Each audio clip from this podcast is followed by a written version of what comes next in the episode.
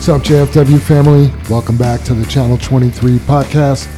The purpose of this podcast is to reach out and touch the fleet, to engage and inform everyone with all things JFW. Welcome back, Brother Dave, Super Dave, Jim, and Rich Trimble. Morning, everybody. How's it going, everybody? Morning. Appreciate you coming on today, Rich. My pleasure. Oh, he does talk. Is this not? I know I said it last week, but like snow sucks. Is this like the fourth or fifth Wednesday? Ah, dang. It Yeah. snowed when we were doing the. You know I what's feel so like funny? it's the tenth. Yeah, I do too, Dave. JR said to me, Wow, Jam, it seems like it snows every podcast. And It- I'm like, I thought about that.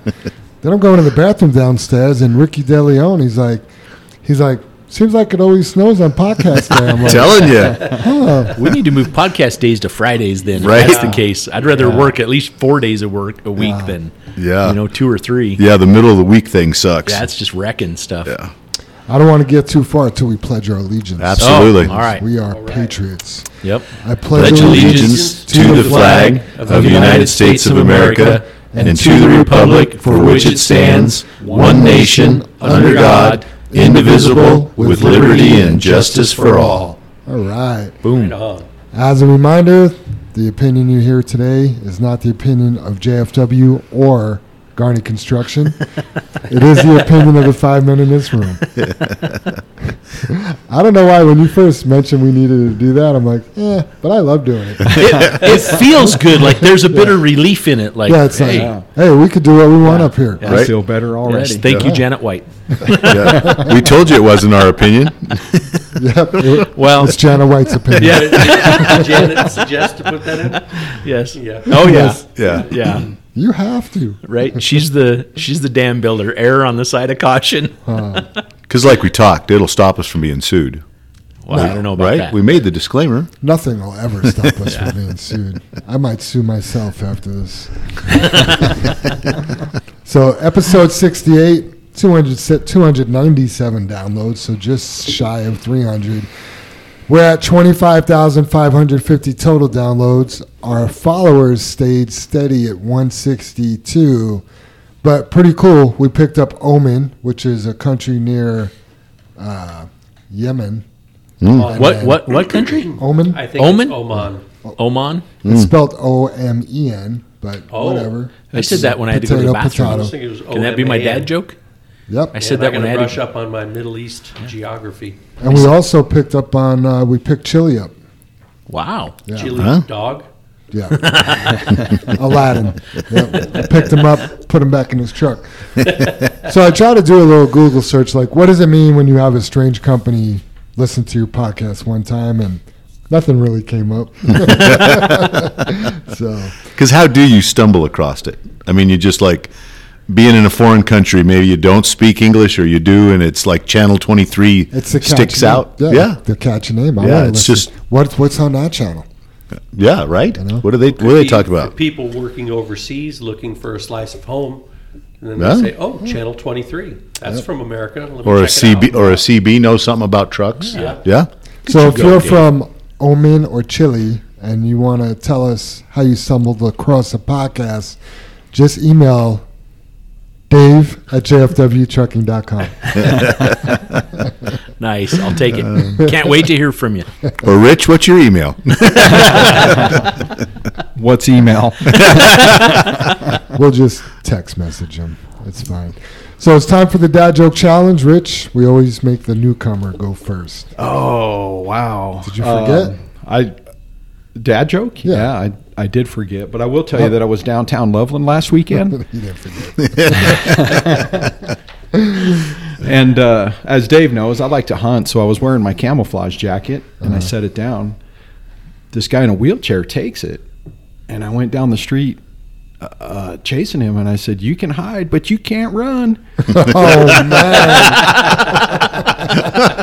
wow. Just as a reminder, anything you hear on this podcast is Rich Trimble's opinion. That's great. Man, All right, let's go around the table, left to right, either way. what? I got to get real with you guys. Left I, or right? I, I'm, I'm going because I want to jump in here because I, Diagonal. I, I'm I'm upset about it. You know, really. I mean, we're I- I'm trying to get real with you guys that, you know, Sunday was a sad day, but the day Sunday. before was Saturday. Wow. Where's your coasters at? Bring the coasters back. He's got a whole can of it's dad jokes in a can that somebody gave him. Oh, nice. Did that come from the can? No, it didn't. That's funny. Just busting them. Well, I know Sam's a senior in high school, obviously, and they're still. I mean, like it seems like every couple months they go through these lockdown drills, you know, and we never had those in school, right? I mean, thank God the the amount of school shootings, you know, Yeah, 35 years ago, right? I mean, that was probably the safest place you could be, but yeah, they go through these lockdown drills constantly, and uh, yesterday they had a lockdown drill, and I mean, did you guys hear about the kidnapping? Yeah, didn't they wake him up? Exactly. I told you if he knows him, he'll spit it out. Sorry. the ruiner of all good things. All right, let's see if you can catch this one. So, considering the group of men in this room, everybody's in the dirt business. How much dirt is there in a hole that measures two feet by three feet by four feet? None. Damn it, champ! it's a hole. You better dig a hole and bury that dirt. Ah. well, Rich, I usually tell gun puns and hunting jokes, but I think I've told them all. So I want to bring it back to God today. Do you guys know what kind of jo- what kind of car Jesus drives? Hmm. This should be so self-explanatory. I'm Right? thinking. Hopefully, not a Tesla. Nope. How about a Chrysler? I love that one. New employees. Uh, we forgot to mention TJ started working in the shop not this week, but the week before. What'd you say his real name was? Soup Tristan. Tristan. Welcome, Yeah. Tristan. And then we had a couple new drivers start. We got Timothy Garcia and Mike Aguilar was still supposed to start today. Yep. Right. His son is sick, and uh, he's going to start on Monday, which actually works good because Yeah. we have three people all in uh, orientation together on Monday. Oh, very cool. yeah, good. Okay. Well, I hope he does. Otherwise, I'm going uh, take him out of the podcast next week. so You know, just as you announced that and stuff, have we ever thought about like TJ that just started in the shop, having him go through that orientation? Because it's a lot of driving stuff, but it's a lot of basic stuff too. I think we've talked about having other departments go through it, and then said We no. just, yeah, I just never, Yeah, never let- did we it. could It's readjust so. it. Yeah, we need to re- revamp one for other positions because it, it's so driver based. Right. You know what I mean? Yeah, but when they go over the, you know, the PTO and the 401k and yeah. insurance and stuff like that, there's a lot. You know, we should ask Jr. because I feel maybe he did do one like that, and Yeah. it took like two hours.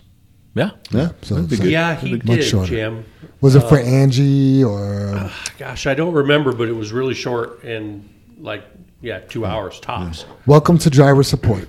Yeah, But you know, one Right. thing though, too, a lot of people, let's just say Angie or Amber or Joanne or, you know, an office person or maybe a truck wash person, they don't know what JFW does. They don't know anything about, Right. you know, our business. So it would probably help a lot. It would. Yeah. yeah, maybe it's just good information. Yep. But otherwise, welcome everybody. Yeah, Yeah. I- Thanks for joining the team. yep. Yep. Moving on to celebrations, anniversaries. Kurt Spencer, he hits two years today. Nice. Congrats, Kurt. Yeah. Yeah, glad to have you back too, Kurt. Yep. And then uh, Leo Montez, or as Oswaldo likes to say, Leo, he, he will hit three years on Friday. Does. Congratulations. Yeah. Yeah. Congrats, Leo. It was so funny. I was walking up behind Leo the other day, and I was like, Leo. And he, he thought I was a Spanish guy, and he just started speaking Spanish. As he turned around, and he's like, oh. it was pretty funny. Well, you know, Leo is Italian too. Oh, Leonel.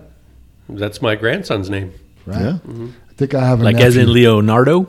Leonardo. There yes. go. Yeah.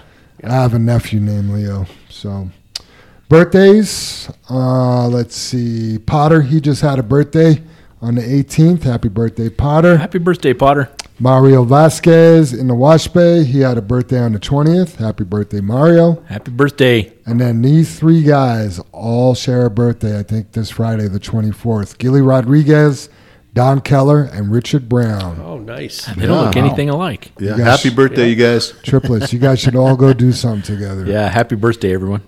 And then family birthday celebrations. We have Samantha Trahan, which is Chris Beam's significant other. Her birthday was yesterday, so happy birthday, Samantha. Happy Yeah, birthday, happy birthday. Samantha. Yep. Moving on to shout outs. Before we do shout outs, I want to give Tanny a public apology. the other day, I had some business to discuss with Tanny. Our discussion did not start off very well, and I took the uh, I took a boss posture with Tanny instead of a leader leadership posture, and uh, we both ended up apologizing. And Tanny ended up taking the high road uh, in regards to the situation, but you know, sometimes we just forget who we are. So I'm sorry, Tanny. Easy to do in the heat of moment, right? Oh yeah, yeah. Just yeah, definitely. I use my position at JFW to kind of guide the conversation, and as soon as it was over, I just didn't feel good about it. It was just like, oh, that doesn't feel good at all. So yeah, we made up, we hugged, and it's all good. Good. Yep. Uh, let's see. Rosario wants to give a shout out for. Oh no, we want to give a shout out to Rosario. Yeah. He found his trailer dirty with grain, but understood he needed to clean it out and do the right thing, even though he was stuck with it. So basically, somebody didn't do the right thing, left him a mess in his truck instead of making it, well, it was like that when I got it, not my problem. Right. He went ahead and did the right thing. But we don't expect anything less from anybody. But Rosario, I mean, of course he did that. He's Mr. Perfecto. Right. Yeah. Uh, what's amazing to me about that is he found it. right. You know what I mean? He didn't just go, oh, when I parked, you know, before I took my days off. And I, I don't know if that, you know, transpired between Friday night and Monday morning or what the time frame was on that. But he knows when he left, his trailer was empty and knowing him clean. And he must have figured out that somebody drove his truck. Yep. So That's what I think, Dave. he was savvy enough to realize, hey, I need to look in the trailer and make sure it's clean. And did, and and sure enough, I don't want to say found a mess, but found he needed to clean it out because it would have contaminated another load. So Yeah. yeah, Wonder if what it a was full of fuel or not. that I, I couldn't tell you. So Because he probably would have left it full, and Yeah. perhaps it wasn't. yeah, and the funny thing was what he had to clean out. You know, and it's easy for me to say it wasn't much. I didn't do it. He had to clean it out, but the person that should have cleaned it out, Right. it wasn't much. It wasn't tons of material. Yeah, It it's was- not like there was 2,000 pounds frozen in the nose and we were in subpolar temperatures like today and tomorrow and Right. things like that. It was like, hey, somebody clearly didn't hop up there and just sweep that out. Was that quick. the excuse with the shovel? I used a shovel to do it instead of a broom. I, you know, I don't know the details of it, Jam. I just what a what a what an amazing driver Yeah. to have him. You know, just have the whereabouts about that. So, So that's how, what's cool. how did we find out about that? Did Rosario say something? I doubt it. Somehow a photo came across my email, Got it. and I was like, Maybe we asked him for a photo. Yeah. Because I just don't see. I see Rosario doing that silently Yes. and Right. not even telling anybody. right, You know yeah, what I mean? exactly, So, Jim. Yeah, To me, we knew about it. We asked him to send a picture. that could be. yeah. yeah, That's probably what happened. Yeah. Yeah. And it was, to me, it was really clear the person that didn't clean it out didn't try very hard, I believe, because there's that little lip right where the, the, uh, ram Oh, yeah. comes down and it's angled right there at the doghouse. And there's that little two inch strip, Yeah. you know, that's only Collects 18 everything. or 20 inches wide, right? And all the material sits on it. So that's, that's like you always make a point to clean that. You just hit it with your square shovel and it just pulls right off. And that was full. Right. You know what I mean? And I'm like, well, somebody didn't make a very good attempt at cleaning this and kind of stuck Rosario with it. Man. So anyway, Huh. Do you do you remember, Dave, where you learned the lesson of checking the bed if somebody hadn't driven the truck? Do you remember that one? Have we talked about that? about the guy that delivered the load.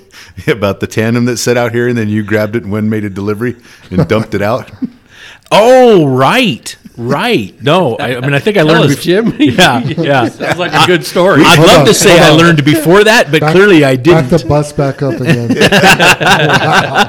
yeah. Well, we had a tandem out front. It would the doors went a different way into the shop. I say out front, but it sat there, and we stole parts off it and stole parts off it for a while. I mean, the springs were missing, all sorts of stuff. I don't know what the circumstance was with it, but It, we, it was during a tough financial time in our. It was right after we had a, our largest customer file bankruptcy on us. Ah, I don't know. I think that was before that, Dave. But e- either way, Yeah. it doesn't doesn't matter. But anyway, we finally got it all back together, you know, and and had it running and everything. And and uh, but it set out there. I don't know, six months At probably. least, yeah. And uh, so we had a order come in, a tandem order, and it was just a, a home delivery. I don't know, squeegee, pea gravel, whatever it might have been, sand.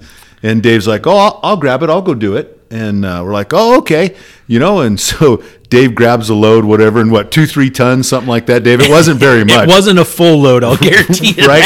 so he gets to the the homeowner's house and stuff, and uh, you know, I know he was there, but I've heard the story enough, and uh, raises the bed up and dumps out whatever the two tons, three tons, whatever it was.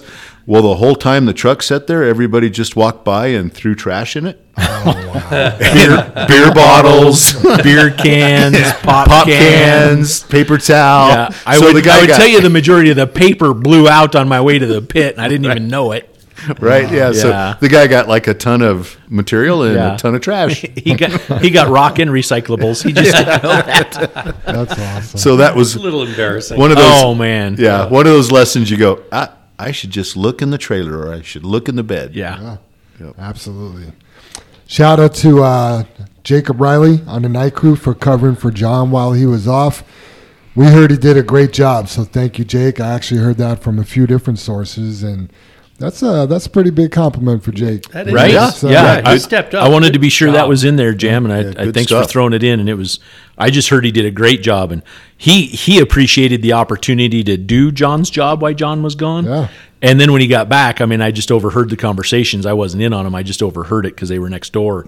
And Jake was like, I had no idea how hard that job was. Ah. You know what I mean? Because you have to pick that project, assign it to whatever mechanic, and Sure. you know figure out all the A's, B's, and C's about Yeah. that. Sign of maturity for Jake, and you know he's uh, he's a reserve Marine, and Uh-huh. you know so good to see he's taking Yeah. a leadership role. Yeah. Yep. Shout out to Tony Martinez. He's been slip seating for a while and leaving pretty much every truck that he gets in. He's leaving them better than he got them. My understanding, he's got armor all and like he's like detailing he, trucks. he armor all Veronica's floor mats. Wow. yeah, when she was on, she got on the radio yesterday and thanked yeah, whoever well, I, drove I her was truck. in her truck fixing her CB yesterday. Yeah. she's like, "Look at this, Super Dave," and I'm like, "What?" You, you know, her truck's always clean, and she goes, "This is how my truck was left while I was off." And Isn't that said, awesome? Wow. Yeah. Yeah, I've heard that over and over with Tony, and you know, Tony's just like to me, It's my personal opinion, got that little tough vibrato about him, you know, and pretty quiet and all that kind of stuff, and then superhero. Look at him cleaning everybody's trucks up, Right. Because he's he. It sucks. His truck's broke down, Right. Yeah. And he's stuck in all of these different trucks, and And he keeps his truck like that all day long. And Exactly. once you have it at that level, it's easy to keep it at that level. But when you're going from truck to truck to truck and you have to get It- each one you drive to that level, a lot of time. gets a little discouraging. So yeah, it's good frust- job. It's Tony. frustrating. Yeah, thanks, Tony. Appreciate it. I love this next shout out. It's from Edward Cabral. Good afternoon, Jam. I would like to give a shout out for this week's podcast to the following Casey and Kendrick for helping me shovel and making sure I was axle legal when I came to yard 23 at the end of the day to check my axles. And to the rest of the group of people that were there. Ryan, Potter, and a couple others were there visually and verbally being supportive while the three of us were up there shoveling. And oh, Chili Dog too for coming with his shovel all the way from where he was parked over to the scale to shovel as well.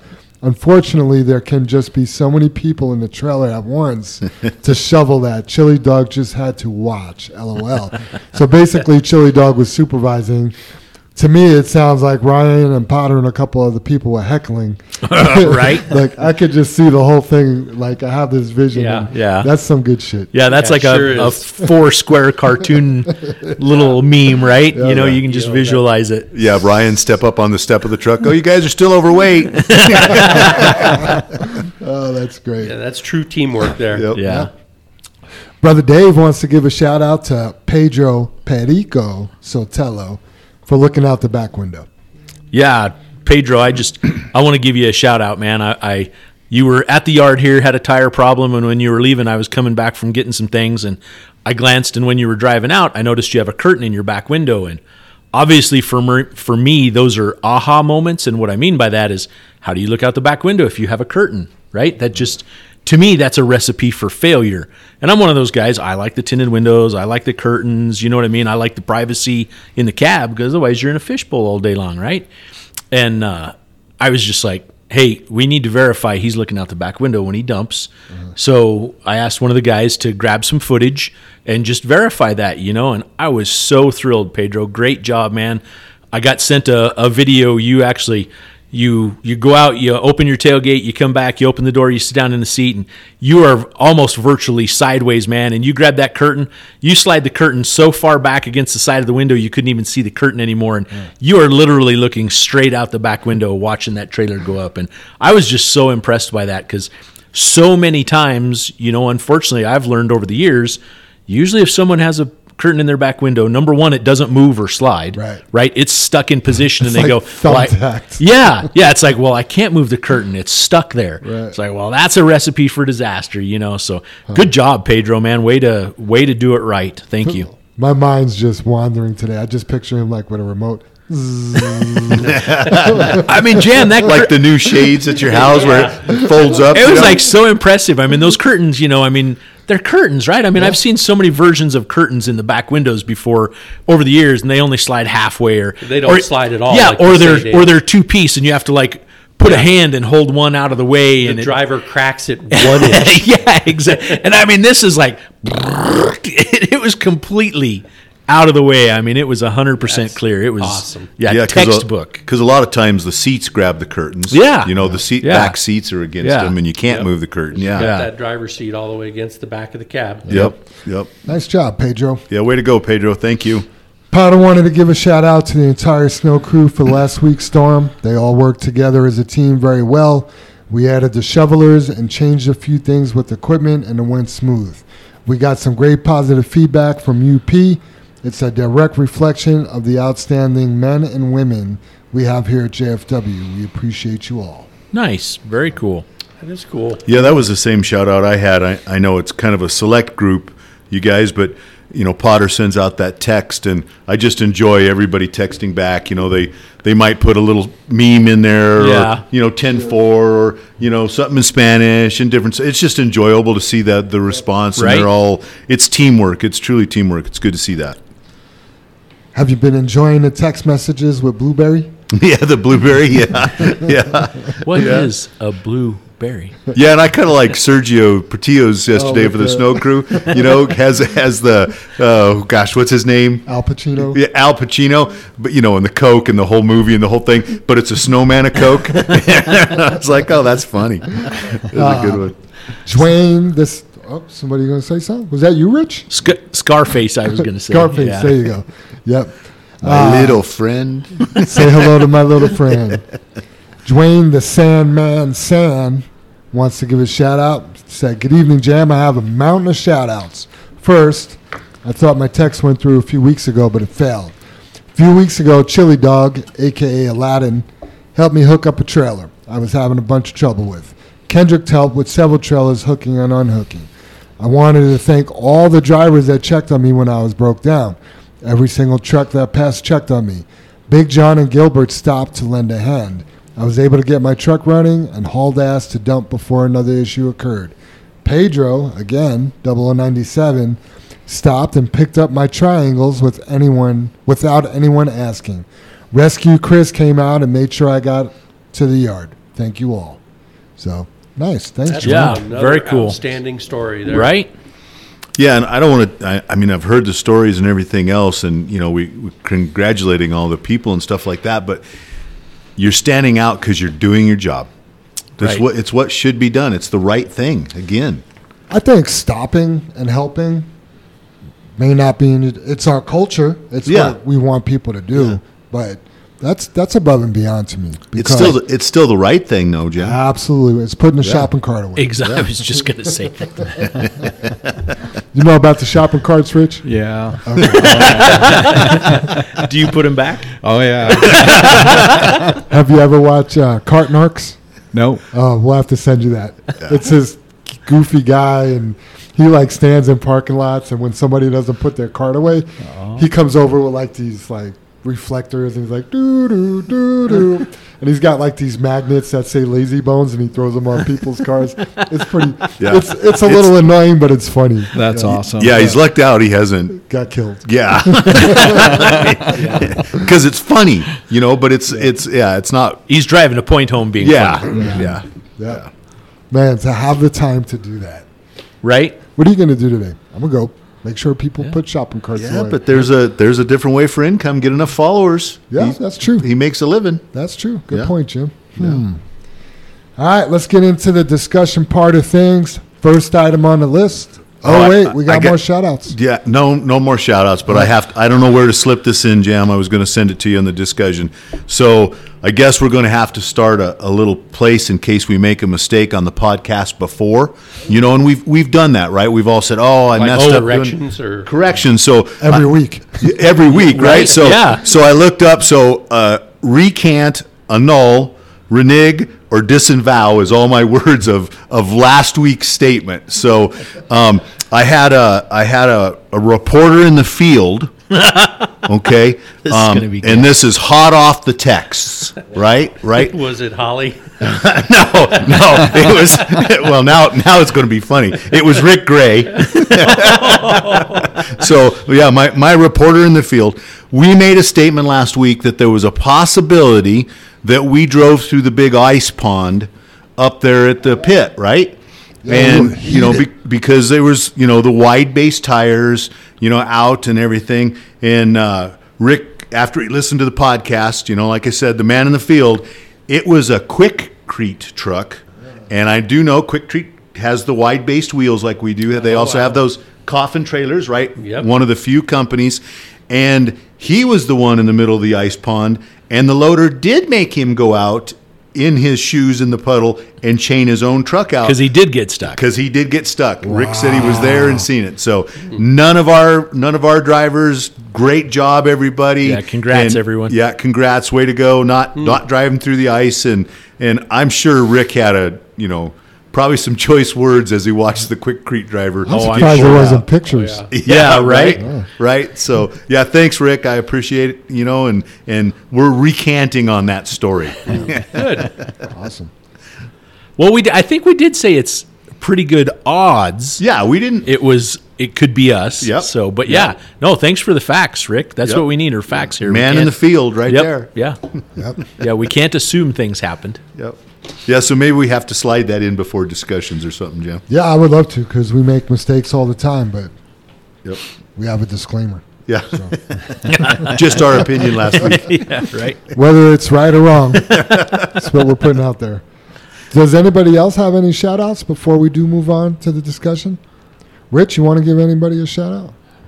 No, not for last week. Rich doesn't like anybody. he must have had a bad week. Huh? Oh, oh man.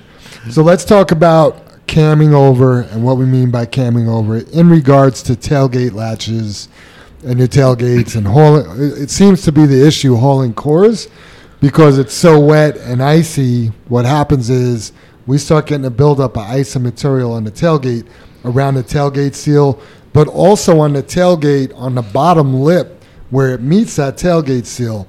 And then you go to close your tailgate latches and you look at them and they look like they're closed. You gotta look underneath the trailer to make sure those bars are even. If the bars aren't even, you are not cammed over and that tailgate can pop open at any time. Not only can it pop open, it does pop open. Right. And then we got Coors Green to clean up. Yeah. And I think we had three tailgates pop open last week. I didn't know we had three. I definitely knew of the one, Jam. We I did. two right here in the yard. Oh, right. Yeah. No, you're spot on. Yeah, I totally forgot. Well, the one was a Pulled the button was button, pulled. right?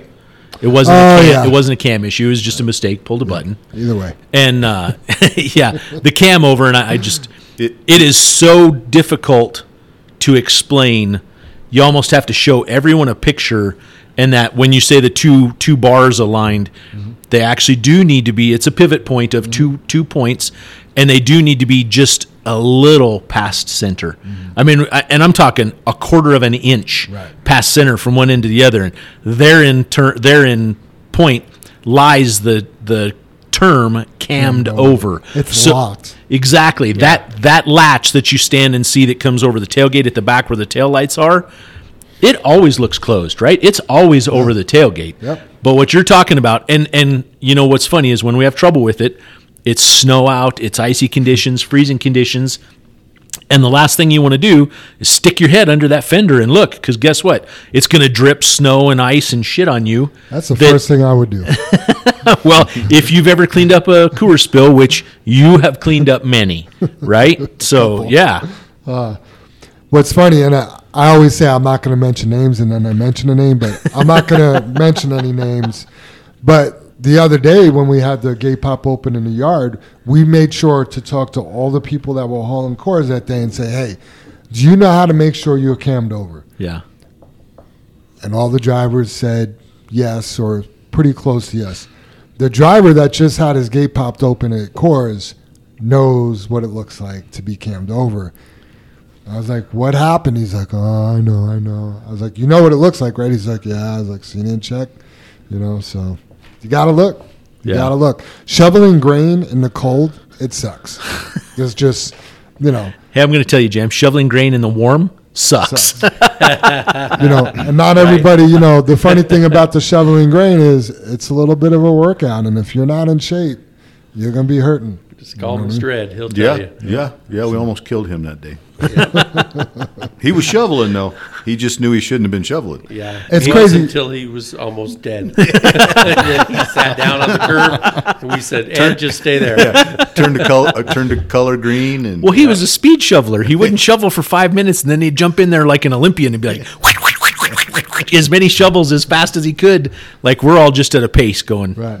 You know, steady Eddie, One foot in front of the other. right? And he would be like ten shovels to our three or whatnot, and then he'd be like, I'm dying, And then he'd sit down and have a cigarette. Yeah. Can't breathe. Let me get some fresh air. Wow.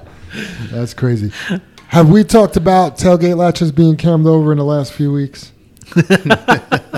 You know what I'd like to see? I was talking to Jr. and he's hot on the track of making videos He made a video on this. didn't he? on that. Did Yeah. he? yeah, yeah. I think. Well, that's great because I, I was going to suggest that. Right. Well, I think you were sick, Dave. Seriously, Thursday or Friday. Uh-huh. I think that's when it went out. Was like Wednesday, and then he, he sent Okay. something out on Thursday. You're just You might- not engaged. Yeah, you might- I it- wasn't. I'll tell you what. I was not engaged with but anything. that, but that's what we need is the tailgates engaged, cammed over. right. well, well, I mean, this. I'll add this right to it. You know, I mean, we talk about that so much, and we talk about being engaged, and we talk about, do you understand what that term means? Do you understand what you're looking at? Because you can look at something, and and if you don't understand what you're looking at, you think it's fine, right? But we just had an issue with a truck leaving. I don't know Monday morning this week, and there were two people in the cab, and they were driving out of the yard with their tailgate open, and the airbags aired down Right.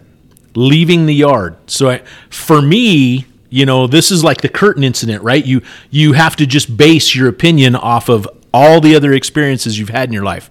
This tells me the driver never walked around the back of that truck and looked at his tail lights, never bumped his tires, obviously didn't realize the tailgate was open, obviously didn't realize the bags weren't inflated and was leaving the yard. So you know again this is based off experience and it, it sucks because you're just you're drawing to a conclusion whether you have all the facts or not you're basing it off evidence you've you've had happen several several several other times in the past and you're like that person didn't do a pre pre-trip Right. it's impossible they did Yeah, I remember telling you I was going to add this to the podcast. I did. I just put pre-trip inspections. so I'm like, I thought I put this in. I there. thought it was a good segue, Jam, I because do. when you call a driver and go, Yeah. "Hey, it, do you understand what it what it's supposed to look like to have that that uh, pivot point cammed over?" Because it's it's just not easy to see. It's not easy to understand. You know, and I mean, even though Jr. sent that out, if people aren't engaged and they didn't look at it, Right. you know, I, I mean, how, how do we continue to get that point across when we continue to have it happen, but we also have people leaving the yard that didn't even go back and walk around their truck? the sad thing about I don't know how many times that happened, but the day where you guys saw me catch the one truck, there was two drivers in that truck. Mm-hmm. Right. You know, two drivers. One is assigned to the truck, and the other one's a more experienced driver, and neither one of them caught that. Right. You know, I talked to the, the the driver of the truck, and I asked him about it, and he says, "Oh, we checked it. You couldn't have. Couldn't have." You couldn't have. You know, that's a case of Murphy's Law, kind of. I mean, everybody's guilty when when you're in a hurry or you're assuming something and you overlook something, and and maybe it's the dude jumping out of the airplane, Dave, right? Yeah. That died, but it will never fail when you don't walk around the back. Something's wrong back there. Yeah. it's Murphy's Law. Do you guys have a checklist? Do you have to do a checklist every day, like on paper? You're supposed to. Yeah, we have paper. But but we but we but we pencil whip them, or we Yeah. just don't do Yeah, them at all. very much. Just pen, pencil. Line straight down all the OK. It was good yesterday. It must be good today. Yeah. Well, we assume it was good yesterday You right? because we're assuming it's good today too. You know, Hopefully it'll And be that's good when tomorrow. you should stop and think, like, oh, you know what, Murphy's Law. I better go check that because Right. if I don't, something's wrong. Rich, is that know. something you guys contend with? Absolutely. Gun yeah, decking? with the heavy equipment. Mm-hmm. Yep, it's real easy to jump in and pencil whip that form, um, and assume that just because everything was good yesterday, that it's good today. Or like you guys are talking, if if an operator is on a machine today and then tomorrow a different operator is on this machine, you kind of get stuck with what he left. Right. And uh, yeah, it's real easy for these guys to pencil whip that form How do you combat that? training. We just we don't have you know I don't have to deal with a hundred drivers per se. You know I have six or eight On equipment operators on my job site. Right. So uh, as the younger ones come in, or if we hire have a new hire, we have to work work hard with them and train them and show them what they're supposed to be looking for and why, and train them why it's important to check it every day. Right. Trying to get them bought into doing it. Yeah. Like, yeah, you have to do it. Okay, I got to do it. But having them bought into the reason behind it, you know, and and make that like something they can't skip in their heart. Right. You know, because that, that that's what it is for me. Like, man, if I skip that and something's wrong with it, oh man, I didn't do my job. I'm Yeah. probably not going to sleep very well it's, tonight. it's definitely a challenge to create that culture. You know, they may have come from another company. They could be great operators. Right. And someone else checked everything for them mm. every day and did their fueling and greasing, but we don't do it like that. Right. But we have to, if they want to work here, they have to change and they have to embrace our culture and the way we mm-hmm. do things. nice. We run into that with the drivers too, Rich. They come from a, let's just say, a Shamrock Foods type of company. You know, they're food delivery guys, and they don't touch the truck except for the key and the steering wheel. Yep. Yeah. So they come here, and I'm like, "Did you check your oil? Right. Yeah. Where? Mo- Where do you do that?" Rich, I'm curious. More often than not, we have a term here. Which do you find is the bigger problem? Is it a skill problem or is it a will problem? Yeah, that's yeah, that's a that's a great question, and we see both, but nine times out of ten, it's the will. Yeah. Yeah. Yeah, And and what's something you find, Rich, like the on a piece of equipment, not not checking the oil or they didn't grease it or So something like that. Or, Perf- perfect example is we have this great kid. He's young. He's just he's fantastic. I just love him. He actually lives up in Loveland. He went to school to be a, a an equipment operator. He did a a six month course in Missouri. He came from Missouri, and uh, Show me state. Yeah. so he was running an excavator, loading trucks and whatnot, and he thought he blew a hydraulic line. Oil was blowing everywhere. And he calls me on the phone and says, Hey, I need a mechanic. The hydraulic line coming down the stick broke. And I was like, Oh, wow, okay. That's weird. Pretty new machine, actually.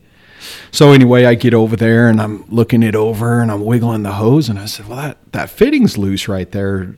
Did you check that by chance and see if it's loose or is it the fitting itself? Maybe the hose is still good." No, I didn't. I didn't check any of that. And I was like, "Well, let's have your loader come over and build this up so we can stand safely. Check that fitting." Pretty soon he comes in my office and he goes, "Yeah, Rich, you were right."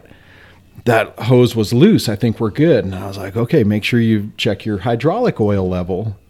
He didn't know where the hydraulic tank is, Oh wow. where the oil level was. wow. And of course, we spent about two hours the next day learning how to do a walk around on a on a 350 John Deere excavator. Huh. So that's just one example. And that's a kid that went to school. You think they would have taught him that? You would think, and I was I was actually shocked. And I've and I've and I've adopted this kid. His boss that he's been working with for a year recently lost his job. Um, and had he just he just it's not with, his with, fault with Garney all. Rich. Not to interrupt you, lost his job with Garney. Yeah, absolutely. He was on the support crew for the job that I'm on, and um, his job wasn't doing, or his boss, his support superintendent, wasn't doing his paperwork. And after three times of being checked on, they decided to terminate because the liability was just too high. Wow. So they, they got rid of him, and I, I adopted their crew and Sure. working really hard because they have uh, not been led in the right direction. Ah. Yeah, you guys don't play around over there, huh? No, no, we can't. It's too big of a hazard. We have to follow the rules. We Yeah. just do. We have to follow the rules because people's lives are at stake. Uh, there's kind of a line in the sand. If you do this, you're probably that's it. Huh? That's right. Yep. Some things you might get three stri- strikes, but if you're um, just willingly breaking the rules, you might lose your job on the same day. Yeah. Uh, huh. Crazy. Well, speaking of negligence, Can, can I? Bet, sorry, Jen. this is your bet- podcast just as much as anyone just else. Just let me do my thing, huh? Yeah, Huh? speak up. Well, every time I jump in with a joke, you make fun of me. So I, I, I wanted, I wanted to ask permission this time. I mean, you could do is what it, you Is want. Is it okay? No, mean- I can't do what I want because you always speak up. Doesn't mean your jokes are funny. um, the the tailgate thing, I, I think there's a a problem that we've created again the other way. So we had the automatic gates when the trailers come down, but you had to go most of the time. You should go back and look, and I think the guys got used to going back and looking, or you'd brush your gate off because you know the trailer's going to come down and it's going to automatically shut. Mm-hmm. I think we have a deal of you can walk back and you don't have to go all the way to the back.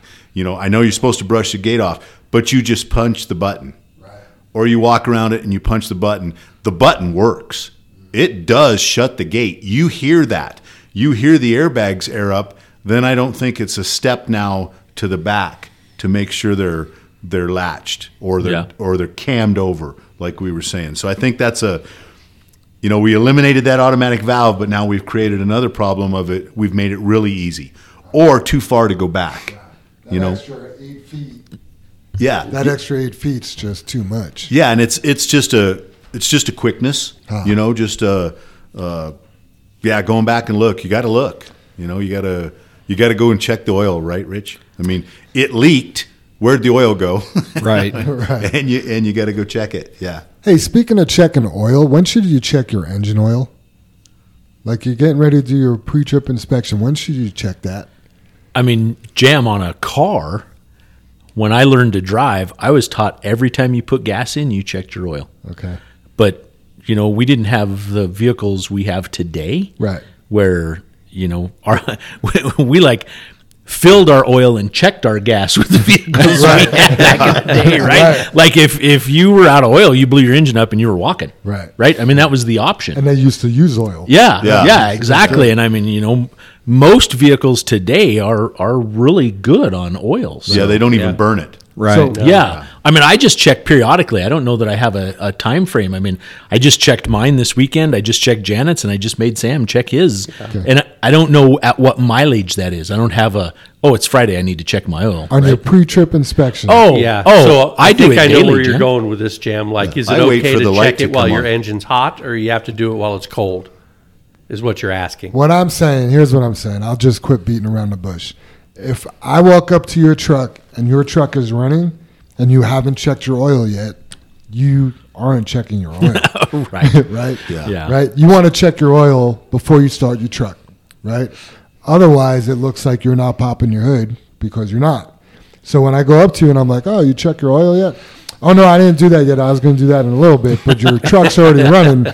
I mean, I feel like it's a little bit of BS. What's up, Rich? So you guys don't probably don't know this about me, but back in the late '90s, 97, 98, I actually came in on Fridays and Saturdays and worked for these guys as Oh, a no way. relief because things were so busy. And back then, it was okay to check our truck at night. Uh-huh. We rolled it in, parked it, and did a walk around. We checked our oil, Huh. we fueled it, we thumped our tires, we checked our lights, we did all I of forgot that. about that, Rich. Yeah, We're we all, did we're all all- drivers sitting here at the table. Yeah. Yeah. So Or JFW. Yeah.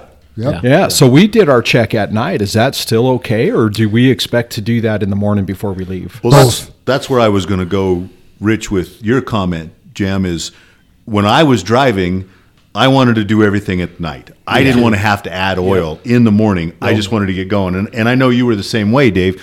And I wanted to make sure that that was okay if you did it that night and you really did it. But the other thing is, we've also had where the mechanics you're due for an oil change. Right.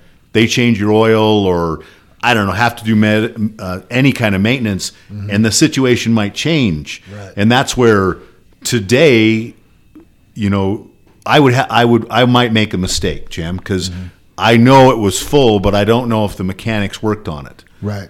Well, in that case, if the driver answered me, you know, I check my oil every night. Not, oh, I was going to do it in a little while when the truck's already running. Yeah. I mean, Yeah. I like checking at night because if you find a problem, you got time to get it fixed Well- before the next day's work. So we promote post trip, Rich, and here's the reason why. In the morning, we have one mechanic here. Well, we now have two, just because I feel like the the post trips aren't being done the way they should be, mm-hmm. and we just have multitude of trucks in the mornings that need repair. But yeah, we preach the post trip because we have ten mechanics at night. yeah, Right? If you find something, if you catch something, all you have to do is write it down and tell somebody. You leave and mysteriously it's fixed overnight yeah, right? So we just promote that, and you know, like Jim was saying, I like to check my oil at night, or like you mentioned, you know, you do the walk around, you bump all your tires, you're listening for that air leak, you know, in one of the tires. I mean, I I have such a reputation around here, Rich. One of the trucks was in the bay out here, the mechanics were working on it, and it was bobtail.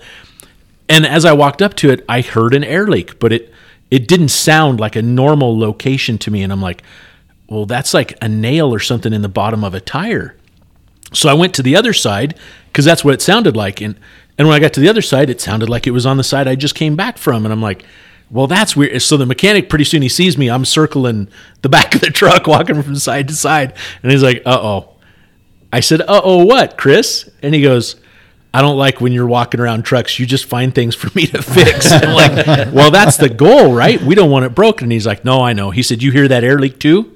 And I'm like, yeah, but I said, I, I went to this side and it sounds like it was on the other side. I went to the other side and it sounds like it was back over here. So clearly it's in the middle. I said, do we have a brake valve leaking or, you know, a plastic airline that has shrank, you know, and there it's got a little tiny air leak to it.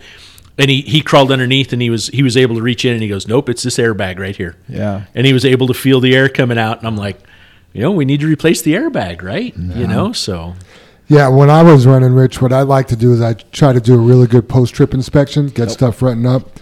But in the mornings, I'd like to check my oil, just do a, you know, check my oil, start the truck up, listen for anything really weird, bump my tires, check my lights, make sure my, my box goes up, my tarp's working, and my lights are working. I'd be out the gate. yeah. You know, so pretty quick in the morning. Yeah, it is quick, and it just doesn't take long to do a walk around. And Yeah. even though it takes me two hours to teach someone to walk around an excavator, Right. you can really do the whole check in 15 seven minutes, eight Yeah. minutes. Yeah. If you just if you're you're you're starting your check as soon as you walk into that machine, you're looking things over. yep. Well, I'm sure with the new equipment too, Rich, and, and with our trucks, they make it so there's a sight glass. They've Right. ergonomically designed yeah, it so to you be know you easier for step up. There's the sight glass, or there's the bottle for the you know power steering or hydraulics, Coolant, or yeah, coolant whatever. or whatever. Thirty years ago, you had to pull a stick out. yeah, Right. or take the cap off, or look in it, or yeah. We still have a few sticks we got to pull out, but most everything is visible. Yeah. Next Do you, time, do you have check engine lights on your machines? Oh yeah, we do. Yep, and they're linked to uh, GPS. It goes back to the the manufacturer, and then our equipment department gets an email, and then I get the email, Yep. and uh, yeah, it's a vicious cycle. Just I know I know we need to get going here on, on you know talking with you, but how how many machines are you running with a check engine light that's on all the time? Oh, Rich, none, you- none, We You- no, we we we get them. We get them figured out right away. Yeah. yeah. If we if we happen to have a check engine light, and most of our check engine lights are going to come from cold hydraulic oil and trying to go too fast too soon in the mornings Gotcha. or low fuel pressure. If we have a plugged up fuel filter, we service our machines every 500 hours, but the filters are only good for 250 or 300. So if we push that, we always get low fuel pressure, or we try to squeeze too much hydraulic oil through an orifice plate or something like that when it's cold temperatures. Um, How mu- how many DEF? I mean, are almost all your machines got DEF on them now? Yeah, they all of our all of our machines do. We do have a couple of uh, generators that run. They're actually considered tier four engines, but they don't have DEF. Some generators do, some don't. I'm not Oh, sure interesting. if we just caught that sweet timeline and got them without DEF, but most everything we have on site runs DEF now. Yeah. If you guys don't get to like the check engine lights, I mean, it doesn't sound like there's anything engine wise. Do it? Do your machines derate also? Uh, yes. I bet the fuel pressure ones do for sure. Yes, the fuel pressure ones do for sure. Um, it and it just depends on whatever code it's throwing.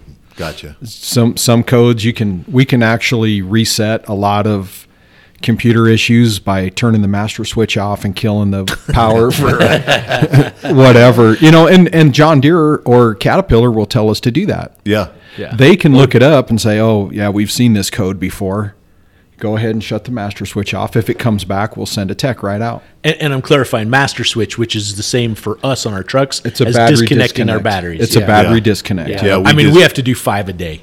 yeah It's ridiculous. It is ridiculous. Yeah. And and ninety percent of the time, it does fix the problem. Yeah. Yeah. Yeah. It's yeah. reboot for- the At least computer for a little while. Right? Yeah. Yeah. Yeah. At Yeah, least for, a little, while. while. Yeah. Yeah. Even the computers control alt delete. Yeah. Yeah. right Yeah, Yeah. absolutely. Yeah. yeah, yeah. I know Mikey just found a place here in the United States to send out one of our computers and have it worked on. What? Which, which we were excited on. I'm We like, can oh, repair in the U.S. of A. right, right. Crazy. And, uh, it kind of sucked because the damn thing lasted what half a day. One day, yeah. Yeah, and it, then the truck quit. So, yeah. But we don't know that's the pro. I mean, that could be a different problem. yeah, maybe something took maybe the the, computer repair. out. Yeah, maybe the yeah, repair worked, or yeah. Yeah. Yep. Scooby wanted me to uh, remind everybody when you're fueling, please stay with your fuel hose at the nozzle, at the tank. He did a really good job. Him and Kendrick, we talked about, cleaned up that fuel aisle area Yeah. really well. We've already had a fuel spill out there, so if you're fueling, you need to be at the nozzle. That's interesting. I want to bring that up. Uh, we at Garney, when we have a safety inspection, if we have a safety latch on a fuel nozzle, we're required to remove it immediately. Wow. Really? And if we get caught with it, we're in trouble. I mean, it's a So that means a man, offense. a person, a body has to stand there holding that handle on. If you're not holding the handle, you are in s- violation. Yeah.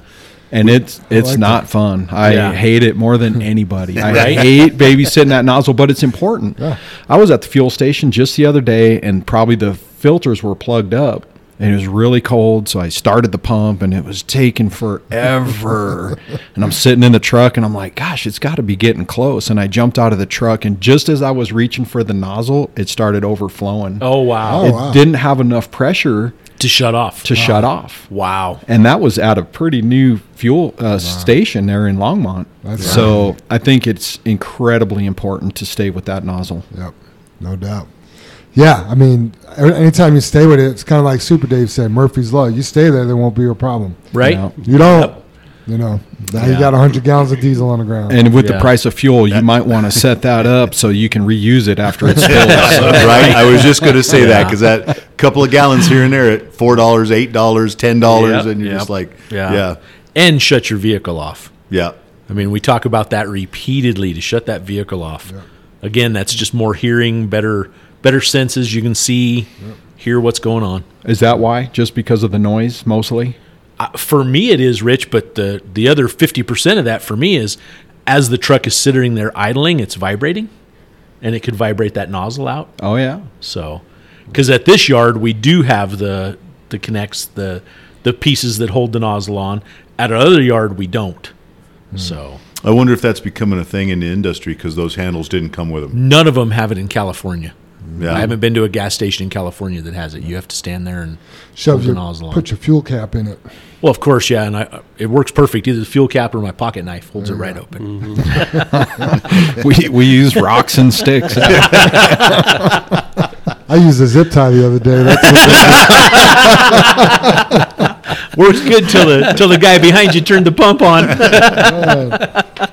Uh, this what do I do with this? this next one's yours, brother Dave. Talking about throwing the hoods open with snow on them. What did you witness the other day? Oh, I didn't witness it, but I see the carnage afterwards, and we're having to have some hoods repaired. But yeah, last week with the snow, we had uh, we had two hoods that we lost the hood shocks on. And uh, what it is is instead of standing at the front of the hood, putting your foot in the bumper and pulling the hood over, they're standing on the side and throwing the hood open. Right? Well, those shocks are designed to help you lift the hood. Right? and then you can push it closed. Well, they're walking around to the sides and just throwing the hoods open, and the only thing stopping the hoods are the shocks. Mm. So we're we're either busting shocks or we had so we broke two shocks and we tore one out of the mount. So we're having to have the hood repaired next door. And I think the shocks I, I I tried to have Mike give me a price on it. For some reason, I thought because those shocks are massive, they're huge. I think they're like hundred and ninety-five dollars now. Wow. And we broke two of them last week, and are having to have one hood repaired, and it's from not opening the hood the way they should be. You know? Anytime you say next door, I just see dollar dollar signs. Yeah, Oh, at the body shop. They're Yeah, cheap. yeah, yeah. I guess I realize that's the body shop, but it's the truck repair, repaint, Yep. fiberglass. Yeah, Whatever GL's the is case- painting painting body Yeah. is where it does on the Yeah. books, and you know if it goes back there, it's a cost. Yeah. it's not like oh we got something fancy done. No, it's it's a repair. Yeah, so we're well over probably seven hundred and fifty dollars in two hood shocks and one hood repair from you know not opening the hood the right way. I mean, it's it's not manufactured that way. You weren't taught that way. You know, there's no hooks in it. There's no handles in it. Stand at the front and open it. If you don't like the snow falling on you, do it slowly and step back. And let it- Do all the trucks have brushes to clean the snow off the hood before you open they it? all have brooms, Rich. Yeah, yeah, and you Yeah, can you can- easily use the broom yeah. and broom the snow off your hood. Yeah. Yeah, I was just I was just thinking, you know, on this other stuff, Dave, when you talk about that and and I know years ago um, the one guy with the rock trailer when we had the barn doors, how he would just step away and let the gate swing. Oh, right. And it would it would swing Bounce. around and smack the side of the trailer and he just didn't care about it and that one day I had that conversation with him and was like, "Hey, let me see your pickup." And I said, "Do you care if I just open your gate and let it drop?" And he's like, "No, that's going to mess it up."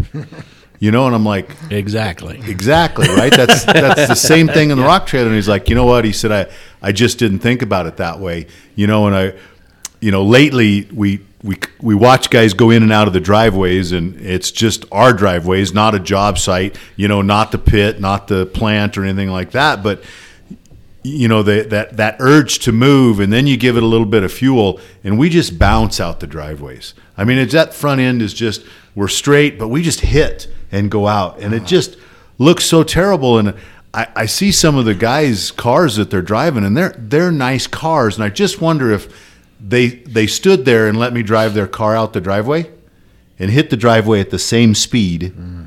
if they if because in it i mean is a different feeling but if you just watched what i did to your car Right. going out the driveway i wonder if you'd feel a little bit better Yeah. or, or not better but different about Under- it Yeah. Understand It- more. understand it's it's that it's that okay it might not feel that bad but look what the automobile or the truck's doing Yeah. you know and then and then so i'm going back around to the snow on the hood if we just took one of their pickups and just like flung the hood open I was just waiting for you to finish to say that, Jim. The analogy is going to your car, unlatching the latch, and then throwing your hood up as hard as you can and Yeah. getting it getting the hinges to stop as you open the hood, right? Yeah. They have spring assist. They are do. they're or shocks, right, that help the hood open. So you're throwing it to the the end of those and you're going to damage the hood Yeah. or their shock.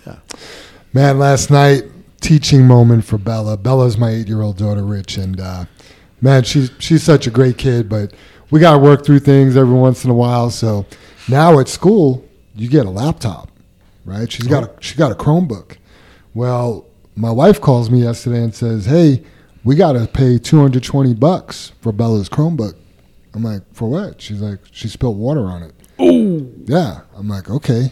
She's like, and she didn't tell anybody. She just pretending it didn't happen, brought the Chromebook to, to school and told the teacher. It doesn't work. It doesn't work, right? So they got down to the bottom of it, and I'm like, okay. So we get home last night, and you know, we worked through the, dis- the deceiving part of, you know, how come you didn't just come and tell us, and you know, we let her know it's okay. And then I was like, well, what do you want to do? You know, I have the receipt, and it's highlighted. what do you want to do about this, Belle? And it broke my heart. Like it was really hard for me to do. And she's like, well, I know I have seventy-seven dollars downstairs, Dad. I think I should give that to you. I'm like, I think you're right. You know, and it was it was hard to take that money, and I put it in my safe. Like I'm gonna end up giving it back to her. Like when she say because she wants to buy a tablet. Like she's saving up for a tablet. She gets ten bucks a week allowance. She did that little modeling gig and got fifty bucks for freezing a little butt off a few weeks ago. You know what I mean? Yeah. So eventually, I would like to give that money back to her. But how do you how do you teach a kid that? You know, Yeah. like I think you did. Yeah. I hope and- so. That's how you do it. Yeah, I was like, Yeah. And it wasn't until I had a kid, Jim, that I realized tough love was the parent. right. Right? It's Yeah. hard on the parent. The, the kid's got it easy, man. That tough love means it's hard, Yeah. right, on the parent to do that. So you did good. Yeah, I wouldn't want to. I mean, not the right words for Bella, but you know, the money wasn't the money. It was now she has skin in the game. Exactly. Yeah. She is You know, learning. she- She yeah. because she, doesn't really understand. She she knew she, she and she's got such art. She had a hundred dollars a few weeks ago. Well, she wanted to buy my wife a twenty dollar husky. Do you know what a plushie is? It's like a stuffed animal. Hmm. Like Yeah. Yeah. you know. And I, I just want to tell like Bella, like save you twenty bucks. You know what I mean? But her heart, like, oh, I want, I want it, Dad. Like, I picked it out. I did research. She tells me, you know, will you buy it on Amazon? It's twenty one dollars, and I'll give you the money. I'm like, yeah, we'll do that.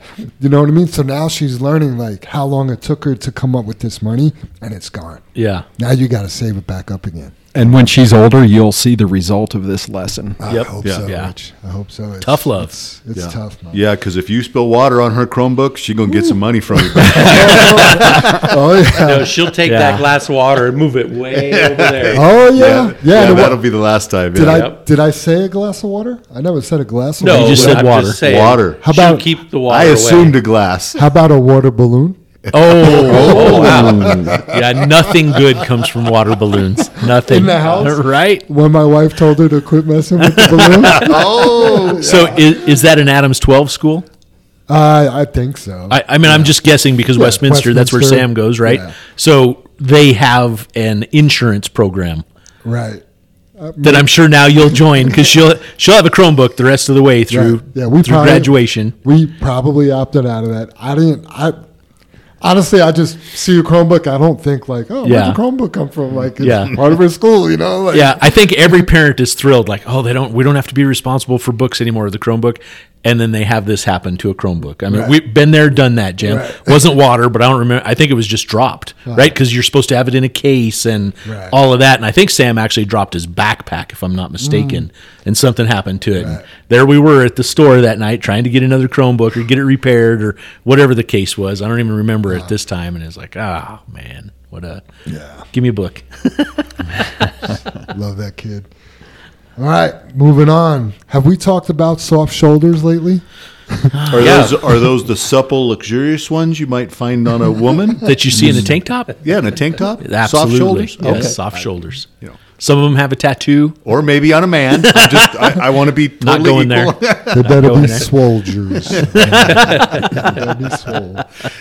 Yeah, so we had uh, we had somebody get stuck the other day, and it seems like we just talked about this last week or the week Yesterday. before. Yeah, if you're pulling over on the side of the road, you got to know what you're pulling onto. You know those those shoulders. I almost said soldiers. Those shoulders are super soft right now. They're muddy. They're wet. Really easy to get stuck. Yeah, Yeah, how, how's your job sites, Rich? They, they're nice and dry, right? No, they're awful. They are. We are. We're in an area we call the swamp right now, and everything around us drains right where we're trying to lay pipe. Are you still over by 104th? Yeah, well, we're right out, right behind HBS Trash Company in the um, right north of 120th, right off Highway Two. Okay. Okay. Oh, So- you're working the other way. You're, are We're working, We're working from north to south. Oh, okay, Yeah. Gotcha. That's what I thought. Gotcha. Yeah, we're we're we're doing bores and stuff under 104th right now. We have stuff going in about six different places. Huh. Gotcha. Yeah, so back to the soft shoulders, and you know, I just joked with Rich about the mud and stuff, and and I think yesterday's deal was the ti the driver had a blowout or a flat tire and pulled to the side, but you can't. Every situation, you just gotta you can't panic. Even if you need to stop, throw on the four ways and go. Okay, what do I need to do, or or get a hold of the shop or anything like that. We're just every place we're going to go, and you know, today's storm. It dried up maybe a little bit this week, or melted a little bit. Yeah, Saturday, Sunday, Monday, and and yesterday were pretty dang nice. Right, You and know, then and the got- wind Yeah, helped the wind- dry and melt a lot. It really dries stuff yeah, out. yeah. But, but the frost is coming out of the ground. Exactly, we were seeing we were seeing Yeah. 18 inches of frost there for a little while where we're digging, and just because the surface looks dry, that subsurface is just getting softer and softer with the nice weather. Yeah, And I bet you haven't seen that in years, have you, Rich? We haven't. Uh, Yeah. I can't remember a year that we've had snow on the ground since before Christmas. I mean, it's just I until just the rem- last couple. Yeah, I remember years ago, like at Aurora Pipe Jobs and stuff, they'd have, you know, 500 tons of frost just piled off to the side. Yeah. Yeah, you know, right. and Yeah. just- Right. you haven't seen that in Yeah. years. right? Yeah. Yep. Last thing on the discussion is JFW standards on the CB radio. So everyone knows we have two radios. We have the company radio and the CB radio. We refer to the company radio as the family channel because we're supposed to watch what we're saying on there.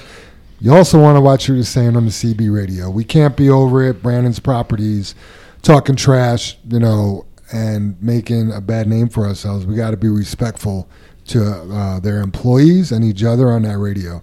You know, you don't have to be quite as polite, but you know, I mean, with your when you're running with your buddy, say what Yeah. you want to say. When you're out together having fun, whatever, you know, to a degree, right? Yeah. But I on mean, a different channel than yeah, the pit. yeah. yeah. When you're in with a pit or the customer or whatnot, Right. I mean, you need to pretend like that microphone you're holding is you're standing looking at somebody in their face, right, talking to them. Good point. So Yeah, I just look at it as the shopping cart. Yep. There is no police for the CB. Right. There's Yeah. nobody holding you accountable. Yeah. You can say whatever the hell you want on it and probably not going to get in trouble. You know, and and the the situation arose, right? And the driver I was talking to about this says, "Well, so and so was doing this on the radio." I'm like, "Well, he doesn't work for JFW, Right. You know what I mean? We can't control what other people Yeah, do. Yeah. exactly. But Jim. we could take the high road. We could sound more professional. It's okay to joke. You got to know your audience, but even your audience may change day to day. What kind of mood are they in? You know, but at the end of the day, they're a customer. Yeah, I mean, how many times just for us, our guys, and I mean, you're right, Jim. We can't control the other drivers. The other people in the other trucks didn't put the shopping carts up.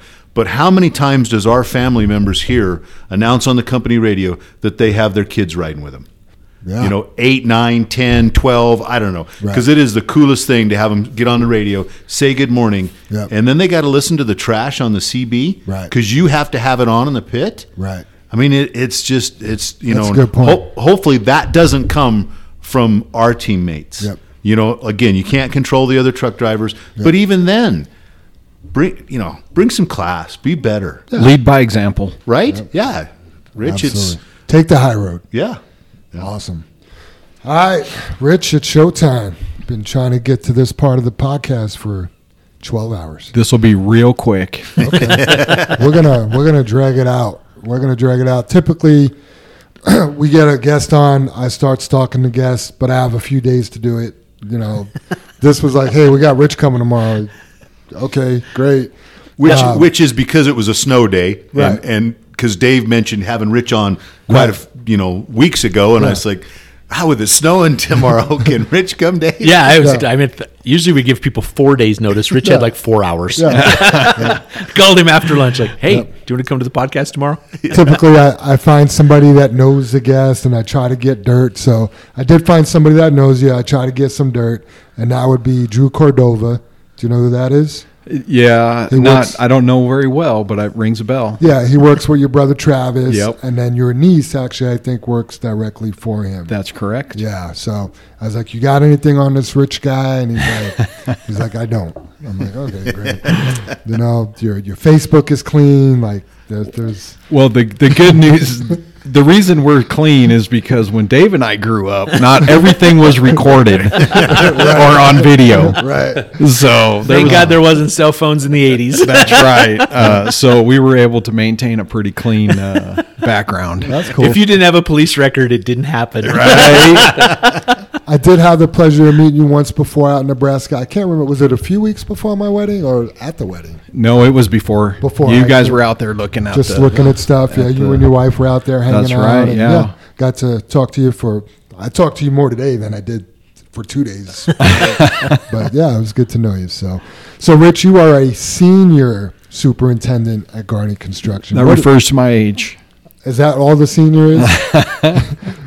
In my world, yeah. What what when do you go from super to senior super?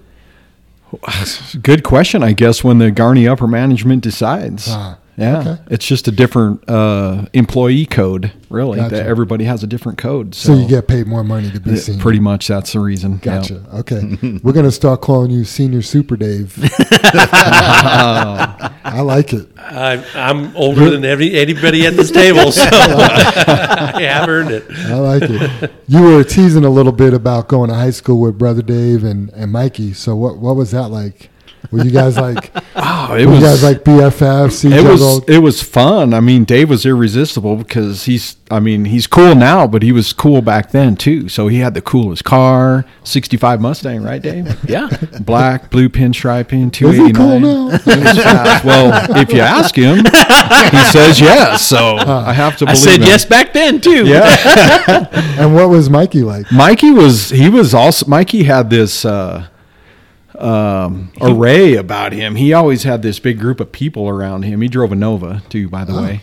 very cool. So, uh, but he always, cool. yeah, Yeah. he had a he had this big group of people where people wherever Big group of people. wherever wherever Mikey was, we called him Buff Oh, uh, nice. back then. But wherever Buff was, he had this he had a party going on around him. It, it is kind of funny, Rich, because as as Mikey has become senior uh, shop foreman, Uh-huh. the red has faded to a gray, Ah. so there's not as much buff now. Yeah. So it comes with that senior, It's like Right. all of us fading to that gray, right? Yeah. So we've shifted to Mikey. right? Uh-huh. Right. Were you guys good kids or did you get into a lot of fights or No, we were pretty good kids. Uh, we we all stayed pretty clean, to my knowledge. I can't speak for Dave, but um, we we uh, caused a little bit of trouble. We we found out that the you know rebuilt 289 wasn't as fast as a you know A a, big block. or a bike. You know, you know You some of them bikes were fast, but were you just challenging the world with your 289? Or? I mean, why not? yeah, that's Right. awesome, man. yeah. Yeah. So when they said you were coming on, uh, brother Dave told me that if it moves, you want to shoot it. You're a big hunter. So, what is your favorite thing to hunt? Oh, I would right. I mean, right now, I I would say pheasants. Yeah. I like to hunt pheasants. It's a good rush. It's good exercise. You can hunt as much or as little as you want, and it takes a lot less commitment. Hey, that looks good. Let's run through that pile of brush and see if anything comes out. Gotcha. Uh, it's not like the big game stuff where you really have to make a time commitment, spend a lot of time, and Right. you have to get into it if you want to be successful. Uh huh.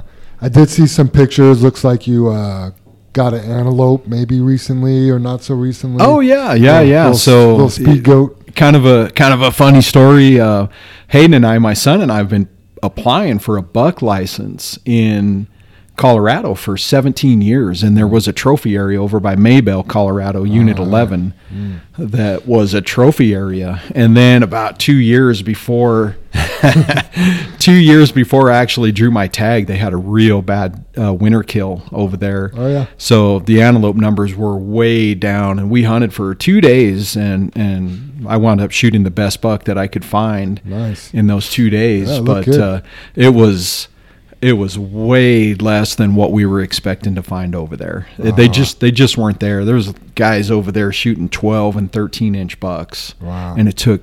15 years to Wow. get the tag. Ha. Wow. It was just crazy. So, Gotcha. Do you ever go elk hunting out there? Uh, we I usually buy an elk tag, but when my dad was alive, we would go. It was annually. We had a big group. My uncle, my dad, my brother, my cousins, everybody would go up to Wester Red Feathers on Dead Man. Oh, wow. And it was it was a big party. We weren't very successful, but Mm-hmm. we would go. Uh, since you know he's got sick, we we kind of quit going. I haven't been going Gotcha. too much lately. Okay. I did see uh, a picture of a whitetail as well. Yeah, do you like? Do you prefer whitetail over muleys, or I do you do. I think that's the Minnesota boy in me. The Oh, Minnesota gotcha. primarily has whitetail deer. Sure. So if you go eastern Colorado, Mm-hmm. there's quite a few whitetails out there. So my son and I often apply for a tag out along the river, and we go sit up on public land mostly. Gotcha. Is it tough to get a tag out there? Uh, you can draw a buck tag about every three years, Okay. so it's not too terrible. Very cool. Do any geese hunting and stuff like that? Yeah, we used to. It Didn't even buy tag or uh, stamps this year to hunt geese. We slowly are losing our properties to hunt on, Huh. and um, just busy at work and spending time with grandkids. So I didn't get out this year, but yeah, we used to hunt a lot of geese. When you say you're slowly losing your properties to hunt on, what what does that mean? So the the the best property I had to hunt on was owned by a man named Henry Zimmerman, and he died about oh four years ago. Huh. And uh, the the farmer that leased the land from him absolutely hated goose hunters and hated me being out there, but he couldn't do anything about it because Henry would let me go. Right. So when Henry passed away, his sister took control of the property and she let me hunt the next year after he passed away. But this farmer continually bothered her to not let goose hunters out there and he finally got his way. Huh. So now she says, "Well, Bill doesn't want anybody to be out there." So anyway, she kind of said no. So we lost that property. Um, there was another property close to Berthoud that we used to hunt, and the guy decided to lease it for Goose two thousand bucks a year, and I just wasn't going to pay money to kill a goose. So So my buddy owns Rain and Skies Waterfowl Club, oh, nice. and he's got probably I don't want to exaggerate, but I must say 80 properties. Yeah, So he goes out, he'll get he'll get on like onX Hunt, find a property, go out, contact the landowner, pay them. They go out, they dig the pit, you know, and they'll take care of some other things for the farmers while they're out there. yeah. But yeah, if you got guys like that buying up properties for their waterfowl clubs, that's got to make it tough too. and that's what it's coming to Yeah. is these farmers are are giving up their properties to these guys that are willing to pay which Yeah. Yeah, you know, and some of the properties pay more than others, but you know, I think to to join his club is like fifteen hundred bucks. yeah You know what I mean? I don't know how many members he has, but some of those properties may get two grand a month. Oh You know yeah what I mean? I'm just thankful it wasn't a government issue. You know what I mean? Like that's probably the only thing the government's not trying to dip into.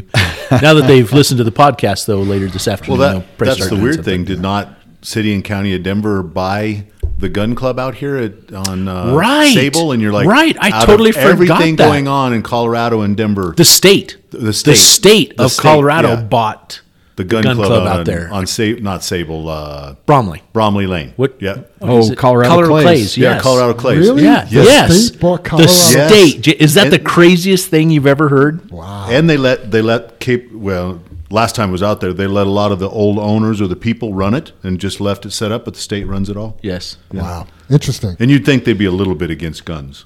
that's a control thing at one point they'll say Yeah, done, and then you can't, Rich, right? yep Yeah. that's they're they're setting themselves up for the control It'll be a uh, what is it like a preservation or something like that? They'll- right They'll change it. open space There Yeah. you go. Or electric guns. Electric. gun. Sorry, I couldn't. Hold on. Let me. I think those are called lasers. I'm going. I'm going hunting next weekend. I need to charge my battery. Yep, let me stick it out here in the sun. I'm reloading. Give me 30 minutes. I'm reloading. What you shooting? Yeah. I got a solar M80 or I don't know. Why are you standing like that? Well, I got to have my back to the sun so my solar panel charges my gun. You got a little solar panel hat the wire that goes down to the gun. Oh my god! All right, Rich. So you've been. Um, the reason I bring this up is just you're a very committed guy. You've been at Garney a long time, and we'll get into that. But you also been married for 30 years or over 30 years. I did have the pleasure of meeting your wife. I mentioned she seemed like a very nice person. what is your secret to a happy marriage? and most of the time I ask that, I get the same answer. Yes, dear. but I think that's bullshit. I think there's more to it. Yes, dear. so when I, I, I got home about seven last night and uh, we were I was going over this page and I was reading the questions and I got to this question and I says, All right, what does it say here? What is the secret to being to happily marriage? And uh, she, and, um, without hesitation, turned to me and said, "Be quiet." but we both laughed, and she, it was totally uh, a, a joke. But uh, for for us, we we took the vows. Thirty one years and two months ago, we took the vows, and those vows have to mean something. Yes. and and it is about commitment. It's Yep. about integrity. It's about faithfulness, and it's about loving each other. And it's not always easy, Nope. but you took those vows, and it's a commitment. So until death do us part, honey. You're stuck with me. I actually love that answer because your vows, I mean, it's a covenant, not a contract. That's right. You know what I mean? And a lot of people te- treat marriage as a contract. Like, yeah, we're good unless this happens, we'll break the contract. You know what I mean? So when you look at it as a covenant, it's a lot different. So I really do like that answer. That's awesome. I, I think respect plays a huge part. If we don't respect each other, it's probably not going to work for 30 years. So we have to respect each other. and communicate. Well, I'm not sure that, I mean, uh, I mean, she said, "Be quiet." communi- communicate is important, but I've, Listen. if anybody, How about that? How about not communicate so much? Listen. right? If anybody's a bad communicator, it's me for sure. So there's there you can get through marriage and not be a great communicator, but it would sure help. Yeah, yeah, and I, I mean, obviously, we're we're on. I I call this radio, but on the podcast here, Rich is going up and down like a wave with his hand. Uh-huh. You know what I mean for everybody that's listening, and The small waves, though. He's not like. right, but that's life. Right. You have it? highs and lows, right? That's Absolutely. family. That's raising kids. That's marriage. That's business. That's day to day things. You have great days and you have some not so great days, you know, but Yeah. they're still good days. It may not feel like it, but you need to keep that in mind. Yeah, Yeah. marriage You is know? like a is like life. It's a process, you know. Or like Not- a box of n- chocolates. Not every day is you know butterflies and roses, and Yeah. Right. I think love is what holds that together. Yeah. you know, sure you argue tooth and nail, and then maybe don't talk to each other for three days or whatever, but it's love that's the glue that brings you back together. Three da- three days? Wow. Hey, I gotta hand it. I gotta hand it to Jackie. When I was homesick on Thursday and Friday, I was the crabbiest mf'er you would ever imagine, and she she knows what I'm like. We've been together for 37 years. Yeah. you know? so Yeah. she she hung in there. Thank you, honey. That's awesome, That's Dave. funny. So you got uh you got two two kids. You got a son who works with you at Garney on your crew, Yep. and a daughter who's married with two children. So we kind of talked a little bit earlier. Do you feel like a successful parent, and why? Oh yeah, I, I do feel like a successful parent, and I'm not gonna try to sound like I'm bragging, but I have two very very good kids. Um, their they their work ethic is second to none. Um, Holly's got the two two kids, so I have two grandkids. Maddie, we call her Maddie May. Her name's Madison. Nice. Uh, so Maddie May and Isaiah, and and they're just fantastic. She is a great mother. She's married to Nathan. Shout out to Nathan. He's a school teacher. Oh my gosh, the most Oh, wow. patience in the in the world. What grade or high school? High or- school. He's a, he teaches at the school that he uh, went to in Loveland. Loveland. Oh High. wow! Wow. So um, and uh, it was Give, just giving su- it back, Rich. Sorry not to interrupt you, but he's giving it back, Absolutely, he's Yeah. giving it back, and he's super positive about it too. wow. which is has to be hard to do. oh yeah. you ask him how the kids are, and he'll never tell you that they're questionable or bad or awful. He, they're great. He Ah. just loves being around the kids, and uh, he's Ah. a super. He's just as good of a dad. I mean, he's fantastic. Sounds He- like he's got a good heart. I haven't been around him a lot, Rich, but he seems like the kindest human being. He is. I mean, he just truly is so easy natured or just so nice. I kid with him and his parents all the time. They usually come over for masters parties. We Actually, we're going to the Styx concert with them on Thursday Oh, night. nice. But um, they are the absolute nicest people in the world. Nice. I mean, it's just That's cool. it it's mind blowing how nice somebody could be. Ah, Yeah, right. And it's real, right? I mean, we talk about that all the time when Dave goes through the interviews and, and Jam is kind of keyed on it and created the the comment of it. But when we interview a person for a job, you're meeting their best representative, Right. Right. A lot of times that's not the person you get, and I get Nathan is that guy, Yeah. right? He he is his best representative all the time. He is. That's who he and is. he's positive. I've never seen him. We we show the roller coaster, the hand wave going up and down like that, but he is just Steady. solid as a rock, and he is always kind and compassionate. He's a great father. now you talked about your daughter's work ethic. I'm sure she works hard being a mom, but what, did she do something before that? Uh, well, she went to school. She she um, was doing cardiac rehab Oh, before wow. she got pregnant and decided to stay home with kids. Nice. So um, she was very successful at doing cardiac rehab and ju- just chose to to be a mom. And What- now she's working part time for a, a financial company, so she gets to work from home. It's a good combination, and my wife gets to watch the kids a lot. So. It's fantastic. Yeah. What a great choice to be able to make, and sounds like a win-win for everybody. Win-win, yeah. And then your son, I mean, we saw a little video uh, on on LinkedIn with it was a tribute or a piece on you. Yeah, it was a featured employee. feature. owner, There you go. Yeah. yeah, yeah. And your son, he is a main pipe layer. He he he is. He has been. He's been with Garney for ten, almost ten years now already. Wow.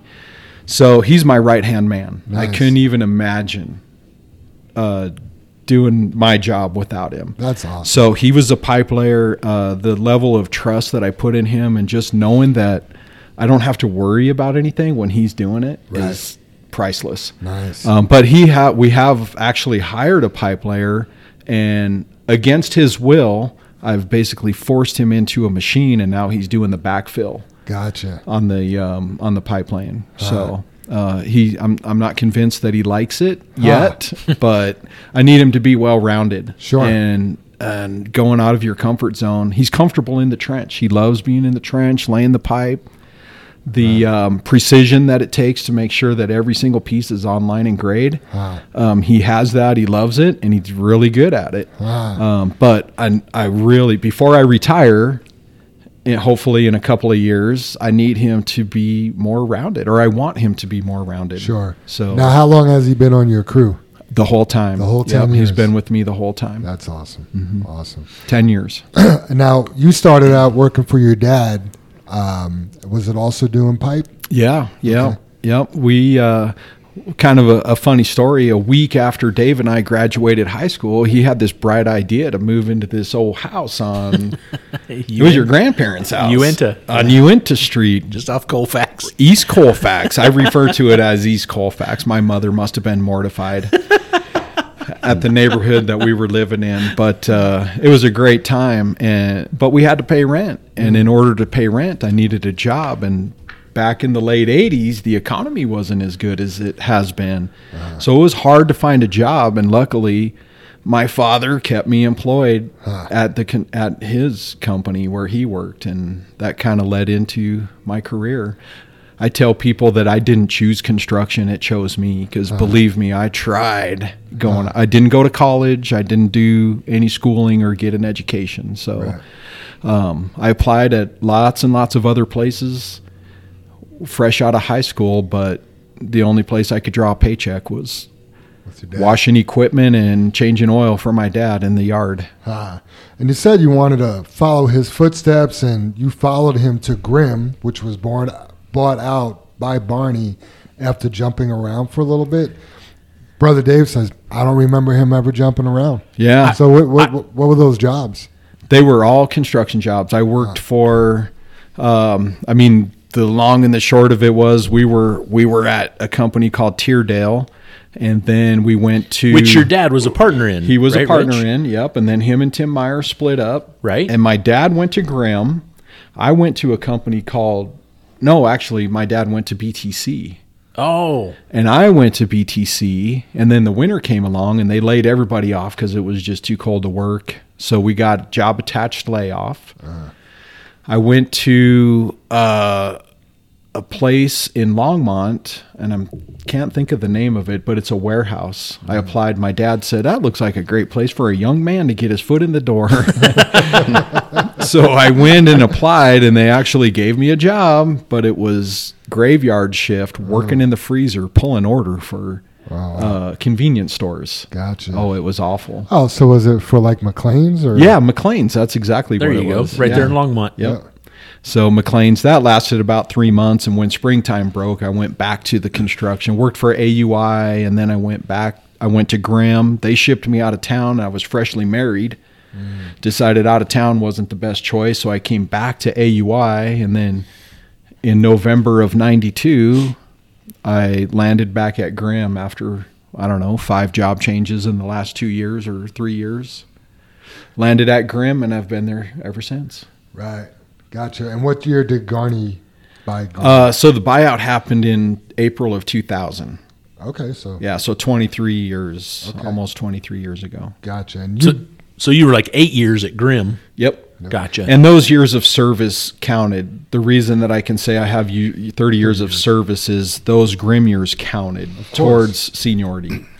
now you're considered a employee owner. Yep. And I heard you say on the feature that your son is also gonna be or is a Every single person that works at Garney is an employee owner. So Oh, we wow. refer to them as EOs, gotcha. employee owners. Okay, So we're a 100% employee owned company.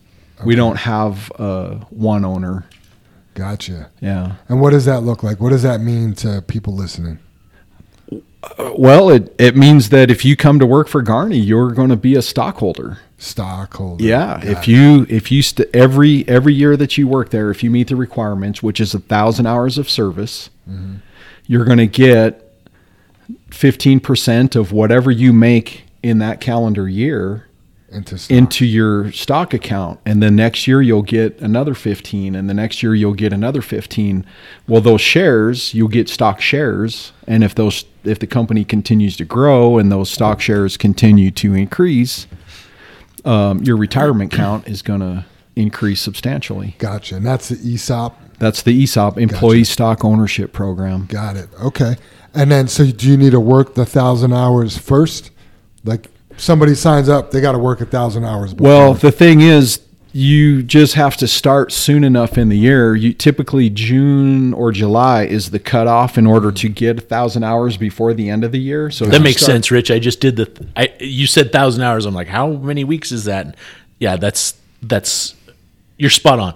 You work about 52 weeks at 40 hours a week is 2,040 hours or something like that. Right. So you're Six spot on. Six months Yep. is a thousand hours. Yep. So you just have to start soon enough to get those thousand hours. You can start in January and easily get the thousand hours. Gotcha. And that's a vesting year. To get if you get a thousand hours, it's a vesting year. If you don't get a thousand hours, you still get the money put into your account. You're just not vested. Got it. You will if you stay long enough get that money because you're you're going to vest over a six year period of time. Is that what it is? Six Yeah. years. Six years to be vested. Yep. So have you ever went to terminate somebody and they're like, I'm an employee owner. You can't terminate me. So I don't tell any, very many people this, but I have a secret saying, and you know, it's easy to tell people we're 100% employee owned by others. so uh, yeah, I mean, it's just we still have to follow the rules. We're still a company. We still have policies. Sure. Uh, just because we're owners, don't mean we get to make our own rules. We still have. Council members and board members and we we have to follow the rules just like any other company We all answer to someone, right, Rich? yeah absolutely Yeah. Everybody has a boss, huh? Yeah. Everybody. Rich, do you sit on a board? i don't No. And want then, to? and then, sorry, Jim, Oh, go, go okay. I just didn't want to get too far because um, Rich also said so. The last time I talked to you, how much does Garney expect to grow every year? Rich, don't they have like a? yep so our target to grow every year is 6% So you, you're the company's vesting you, and they have a goal of growing six percent every year as long as you're part of that company. Right. And I, I- I found that so interesting that they already, you know, all the employees have a goal, right? I mean, Yeah. basically, and then they're they're rewarding you for that. So I, ju- I just wanted to throw that in there. Yeah. Not That- not to get off into the weeds and technical, Rich, but what determines the growth? Is that six percent of of money earned, or six percent of your employees? Like, you know, I mean, Garney has what fifteen hundred employees across the nation. Yeah, or- we're we're like nineteen hundred. So Okay, yeah. so our our target is six percent average. uh, of of people. You want to grow by six percent people. Yep. six Okay. percent. But Which it's obvious- all, all of the above, Dave. Okay, So we okay. don't just look at the number of people that we have. That's not how we determine our growth. But we also look at our backlog, and we look at our revenue for the year. Sure. You know how did we do six percent more revenue than we did last year? So there's.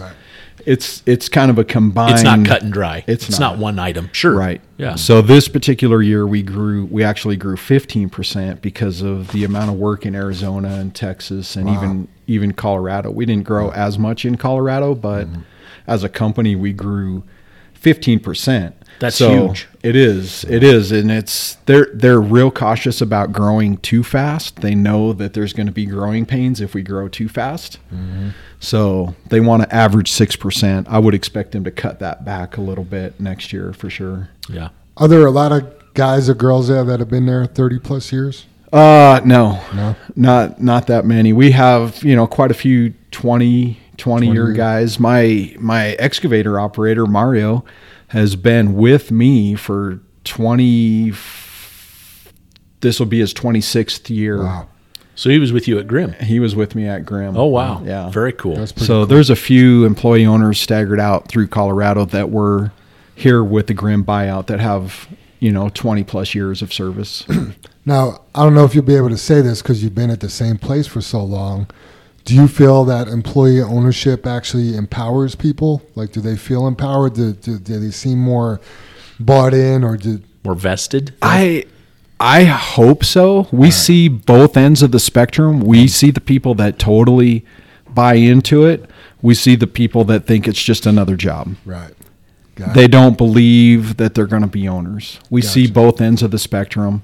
Um, I consider myself an ESOP ambassador. I, I spend as much time as anybody wants to spend explaining the whole process to them and telling them why it's important to take care of tools, take care of equipment.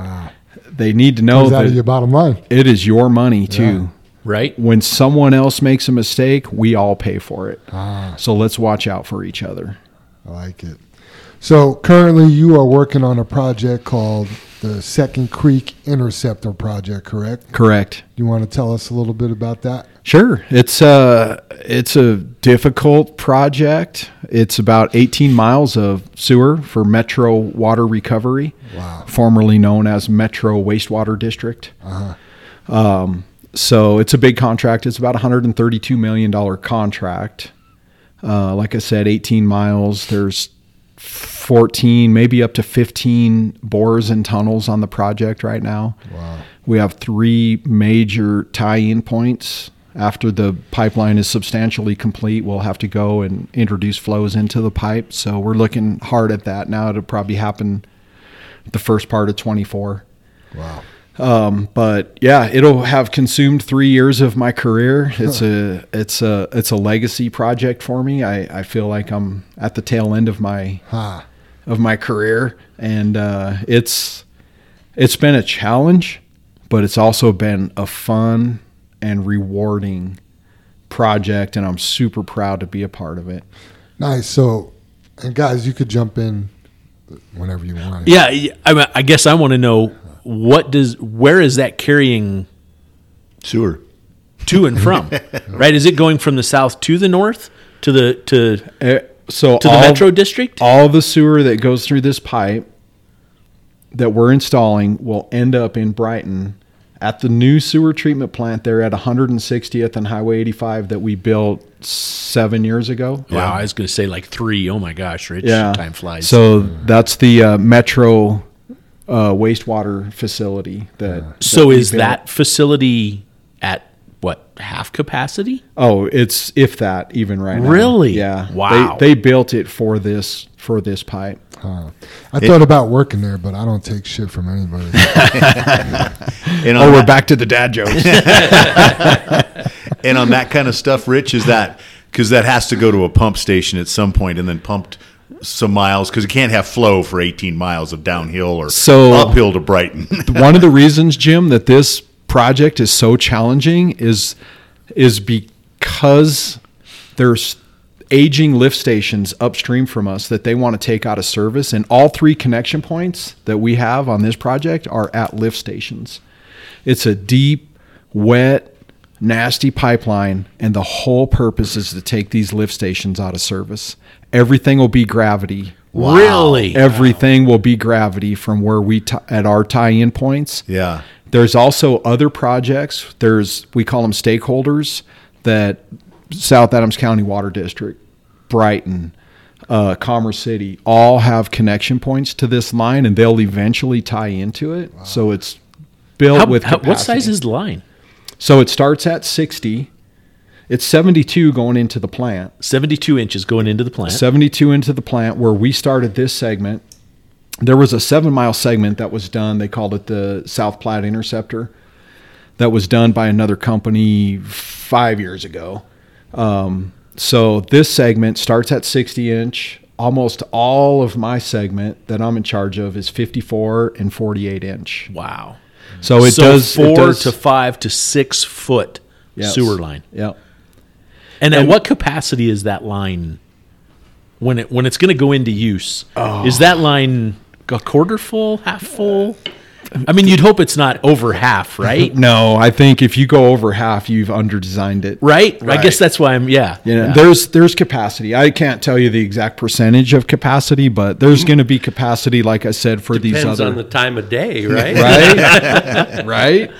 So yeah, there's other flush, connection points. uh, they've planned for a lot of development between here. You guys have seen the construction, the amount of construction that's gone on, Oh yeah. and and there's doesn't appear to be slowing down too much right now. But um, there's just a lot of dirt moving, a lot of houses being built, and So so when we say south, I mean it's I I kind of describe it as diagonal a little bit, Yeah. obviously, right? Going south, and east. And where does it end out east? Is it is it past DIA? Is it out like towards where the spaceport's going to be, or I don't know where, where does the it end? I don't know where the spaceport is, but one of our connection points, our first connection point is at the Gateway Lift Station, which is at 64th and Tower Road. so the and gateway, the whole new subdivision that's being built out in Aurora, right? That, Well, isn't that gateway? There's an old City and County of Denver lift station that sits behind the Hyatt Regency Hotel at at Pena, basically Pena, where the light rail goes through. Okay. Mhm. it'd be south of that and east of Tower Road. There's a lift station. You can't see it. You would never know it's there just driving by. Yeah. you have to get on the the access into it. yeah. Um, Most people don't even know there's lift stations in sewage. You know what I mean? They oh just- yeah, no. The average person does. They flush the. T- it's like electricity. It's just in the Mm-hmm. plug, and I don't know where my water or toilet water or shower water goes goes. away. It's- Right. right? I mean, the average person has no idea what that takes. Yep. I mean, I laugh because there's a lift station right down here at the end of our street for South for South Adams County Water and Sanitation, and you remember Larry Jones, Yeah. right? So he works there. and Once a month, they have to come down and start the generator in case there's a power outage. They verify the generator is going to work and it pumps everything. Its main supply at that particular point is the truck stop. Yep. And I, I kind of laugh at that. Like a truck stop needs its own lift, Lift station. right? Yep. so, Well, right, exactly. I get it. So, anyway, yeah, Wow. keep keep going, Rich. Yeah. Sorry. So anyway, that's one of the connection points. And uh, four years ago, we did what we call the segment one E for the city of Aurora that takes off from that lift station and goes up almost all the way to the Gaylord Hotel. Oh wow. So now there's another project that's getting ready to start up by another contractor. It's called the First Creek Interceptor that's going to pick up from our segment 1E end and take it uh, 12 miles Wow. further to the north or south and the east. Um, and then I, I'm in charge of two of the three connection points. So the second connection point that I'm in charge of is going to be in a new development area. There's a lift station that's out in the middle of nowhere. Again, you would never know it's there. It's incredibly difficult to access it because of the mud, and you have to drive through fields and stuff to get there. But the whole area is under construction with warehouses. And if you go on 64th and go east of 470, it's over in that vicinity. So south of Pena, east of 470, there's a third connection point that is basically straight east of that, where That- there's another lift station. You did a ton of work out there with Gaylord when they were building, right? yeah, that was the segment 1E project. Okay, all Yeah. right. But that was a lot of that was due to Gaylord's, Oh, right? I'm, Or- I'm or sure no? it had a. I mean, Gaylord's flows go right into that. Okay. But right now, that sewage is going into the Gateway lift station, which is owned and operated by the city of Aurora, and that will also be decommissioned when our pipeline is in service. Now- So if this is, I'm sorry, Dave. No, if go ahead. This is all gravity, right? You're taking, Yep. you're removing lift stations. What's the like? And I don't know the right words to use, Rich, but what's the percentage of decline that you need to keep everything moving? Is it like, I don't know, five inches for 50 yards or something? right. So all of all of our per foot. so a quarter inch per foot would would kind of imply pitch. Those are plumbers terms. We don't use those. We use percentage of grade. So it's all based on um, every segment is different between two manholes, and it might be because we have to get under a utility or we have to get under a creek.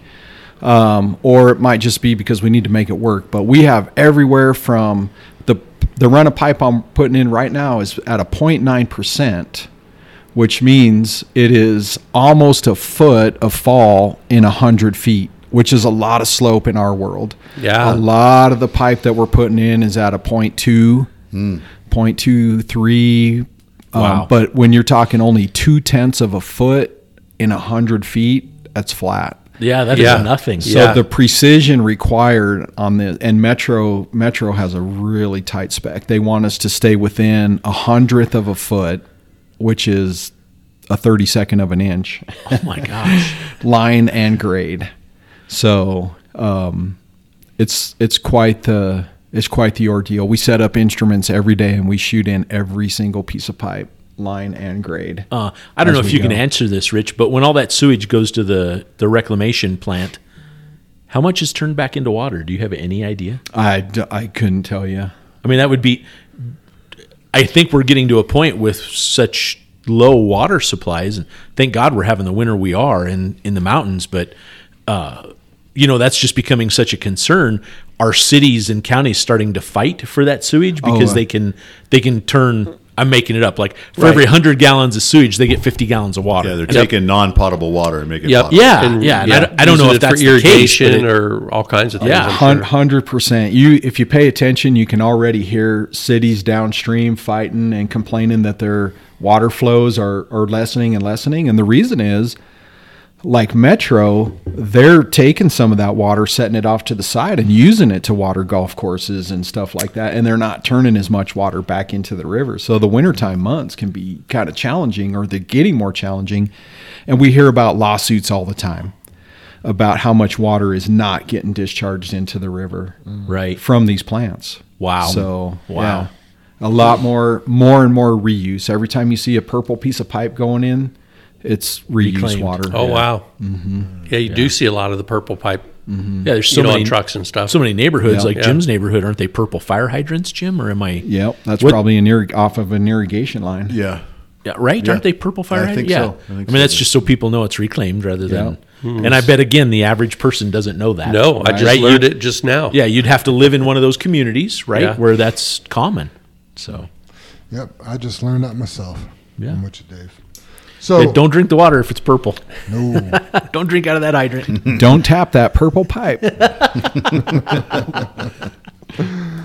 Rich, in the uh, quarterly feature, uh, you start talking about leadership, and you state you're not the best at it, but not the worst at it either. So, in your 30 years, what have you done to uh, change and become a better leader?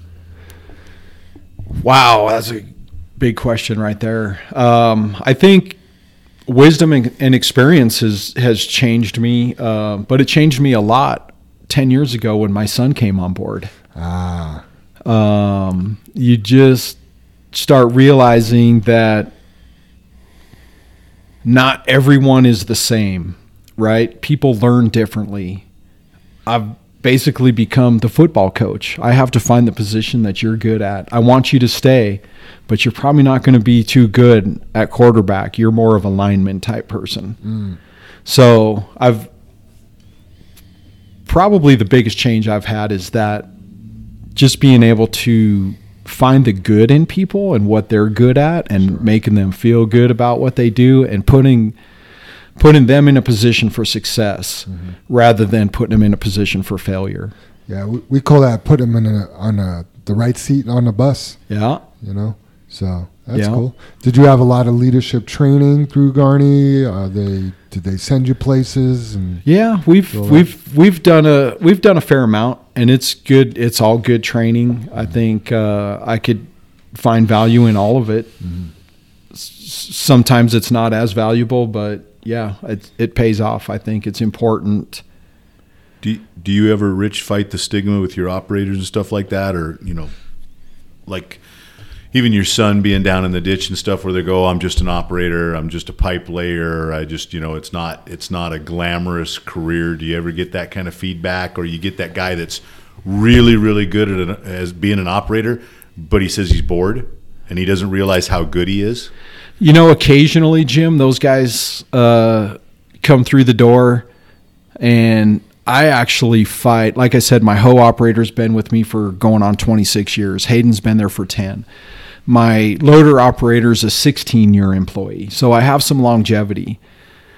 It's a bigger challenge for me to get those guys to accept more responsibility because I want them to be leaders, but they're comfortable doing what they're they, doing They just want to be a dude, is what we. they call just they just want to be a they just want to be a dude and they're fantastic and if they Right. want to be a dude i'm going to let them be a dude because Yeah. they're really good dudes Yeah, good point. Good point. That's awesome. you also talked about, you know, if if you want to be in construction, do it at Garney or yeah Garney, but stay. Don't just jump ship for a few bucks because it'll be worth it. What did, what did you mean by that? well that's primarily the the esop um, Gotcha. it's not a get rich quick scheme Mm-hmm. but if you stay for the duration you're going to have a, a secure retirement Nice. And you're not going to get that at most other construction companies. You're going to have a 401k. We have a 401k, but we also have the stock ownership program. So if you're going to work construction, the color of the pickups don't usually change. The name on the equipment is the same. The pipe comes from the same supplier. We use the same shovels as the contractor next door. um, it's everything is the same, but you might as well have the benefit of being an owner. Sure. Gotcha. What's your crew like now and the current workforce at Garney?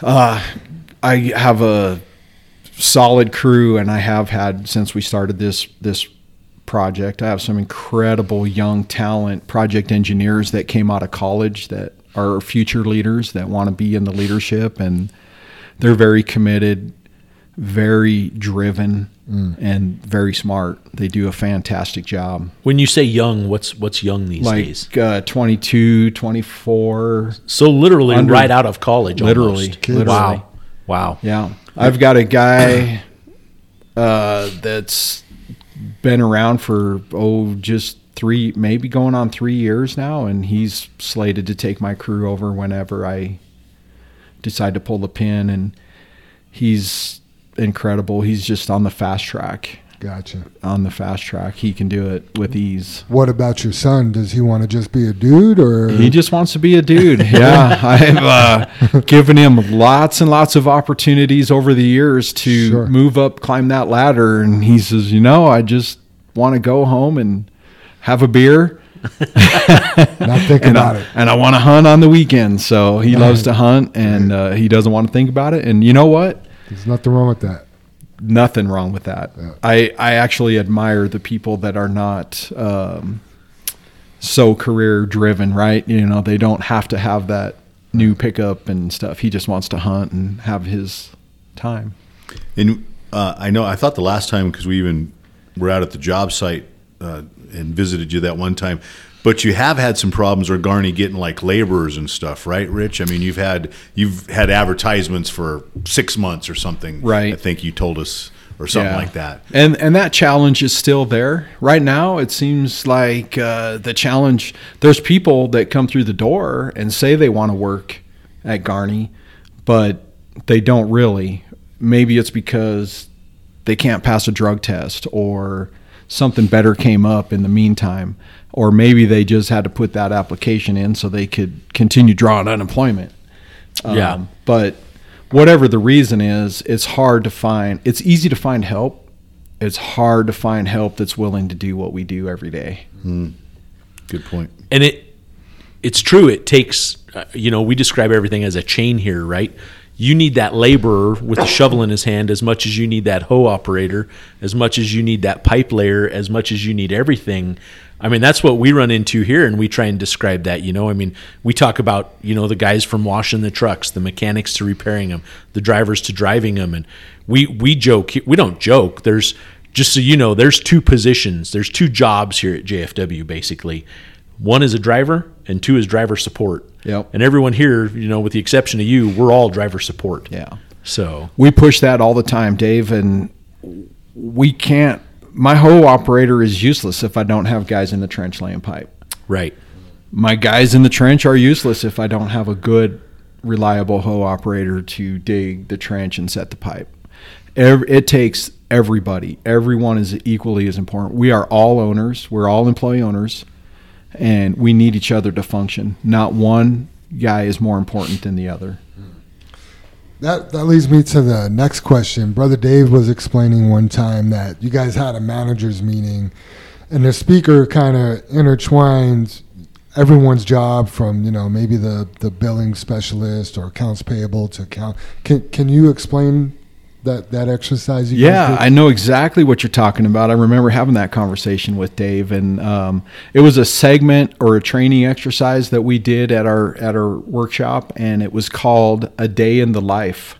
That's it. Yes. It was called "A Day in the Life," where um, we have just like JFW Corporation, we have a lot of components to the company that that are required to keep the company running smoothly. So it was a great opportunity uh, for us to f- see what the people in the office do in the corporate office, maybe the content development team, what do they do? Um, our accounts payable, our project coordinators who enter our time and make sure that we get paid every week. Uh, it was just, it was a great segment to hear from them what an entire day looks like for them and how much work it is. Um, sometimes we get caught up in the fact that we're a construction company. All we have to do is go out there and do the work. Everything else happens by itself. it's magic. Yeah, it's magic. so, but I can also understand that people in the office might think that maybe we're just a bank.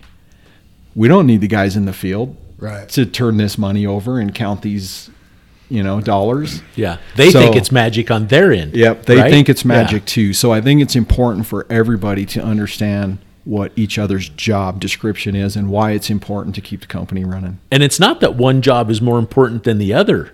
You know what I mean? It, that's it- what I push. They are all equally important. I mean, we tell the story all the time about when the president went to NASA and he asks the janitor, "Hey, what's your job here?" And the janitor looked at him and said, "I helped put a man on the moon." He did. Yep. Right? He's not just the janitor. That's right. So, We we have a saying, and you guys probably do too. You've seen it all over, but we treat the janitor with the same respect that we do the president. Sure. You know, we just do. Everybody has to respect each other. Yep, I agree. Good stuff. Uh, you had mentioned a couple times that you're getting ready to retire in the next few years. What are you get? What are you going to do? Oh Gonna man, come drive truck at JFW. yeah. so I got a couple options. Number one, I'm going to spend as much time as I possibly can with grandkids, Nice. and I don't know how many that'll be when that time comes, but Wow. I want to spend as much time as I possibly can with grandkids. Um, I'm not going to let work ever interfere with a fishing trip to the lake or a hunting trip that might take three or four days instead of just one and a half. Right. Because you got to get back to work.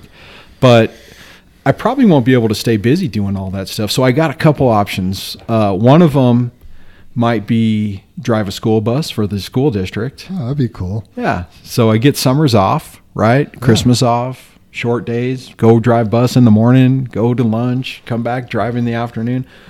But the other option would be the Ferris wheel operator at Scheels. Nice. Doesn't that sound fantastic? yeah. I would come and ride that 1st. Uh-huh. Or, or if you were qualified, Rich, the guy that cleans the fish tank. Oh, You know, because oh. he, gets, he gets all scubaed up, and everybody, you know, he slides in that tank and cleans all that. Can you imagine seeing me in that wetsuit? That's kind of sexy, big boy. that would overflow the tank, and then I'd be out there with a mop. Man, I bet almost any job, like if I worked at Scheels, I want to be in uh, where they make the fudge. You know, Oh, that'd yeah. be pretty cool. The fudge maker, you right, know what I mean? right. Yeah. You know? There, there's a company that has that has a culture though. Whenever you're in there, how can I help you? You're doing all right? Can I get you Yeah. Anything? You know that kind of stuff. All the associates walking around, same dress or you know outfits, that kind of stuff. Classy, Yeah. classy place. Usually. I'm on the I'm on the uh, non-employee ownership stock program. I think that's a donation. Yeah. hey, I got three shirts in one day. Okay, here for every five you get a shirt. I'm like, great, awesome. I'm thinking that maybe I'll go do that video thing in the parking lot with the people not putting their carts back. That would be cool. I will send you that link and Send me that. Well, I don't know that that's a paying gig. Well, whatever. It might keep me busy. It will keep me out of my wife's hair. It would keep you entertained, I'm sure. You'd have a big following on YouTube. Right. So. I could pick and choose the ones that I approach. Right. no, you gotta you gotta be dedicated. Oh. You know, it doesn't matter if it's a grandma or you know some gangster.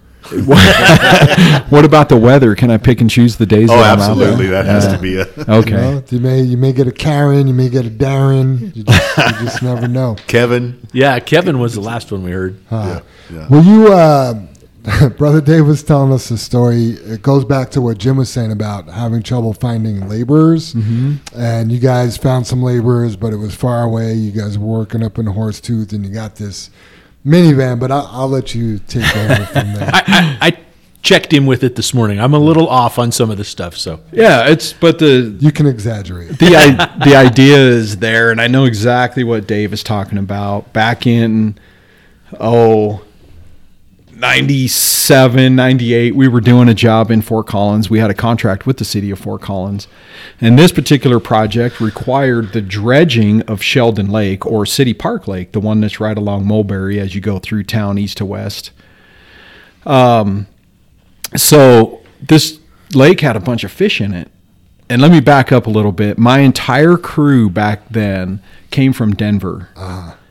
And we we bought a minivan. The company bought a minivan and I had like eight guys that would come up in this minivan every day, which turned out to be a really bad decision because if the van broke down, I didn't have oh, any help. Man, didn't think that through. Right. I mean, I didn't think of it till you just said it. It was Yeah. it was great. We ran that thing to like 350,000 miles before we got tired of putting transmissions in it and got rid of it. But uh, anyway, we had this minivan. They had a gas card. It was the only way we could get them to come to and from Fort Collins. But anyway, we had to we had to drain Sheldon Lake. We pumped all the water out. And the Division of Wildlife wanted to save as many fish as they could. Well, there was about four types of fish in the lake. There were number one, there was carp. There was a lot of carp, and then there were catfish, some perch, and some crappies, and some trout. So they had two trucks. They brought two trucks. One had a live well tank system on it, and they put all the good fish trout. in the live well, and they relocated them. And they o- actually only had like a twenty percent mortality rate on those fish. And the carp went in a dump truck to be hauled out to a fertilizer plant. Uh-huh.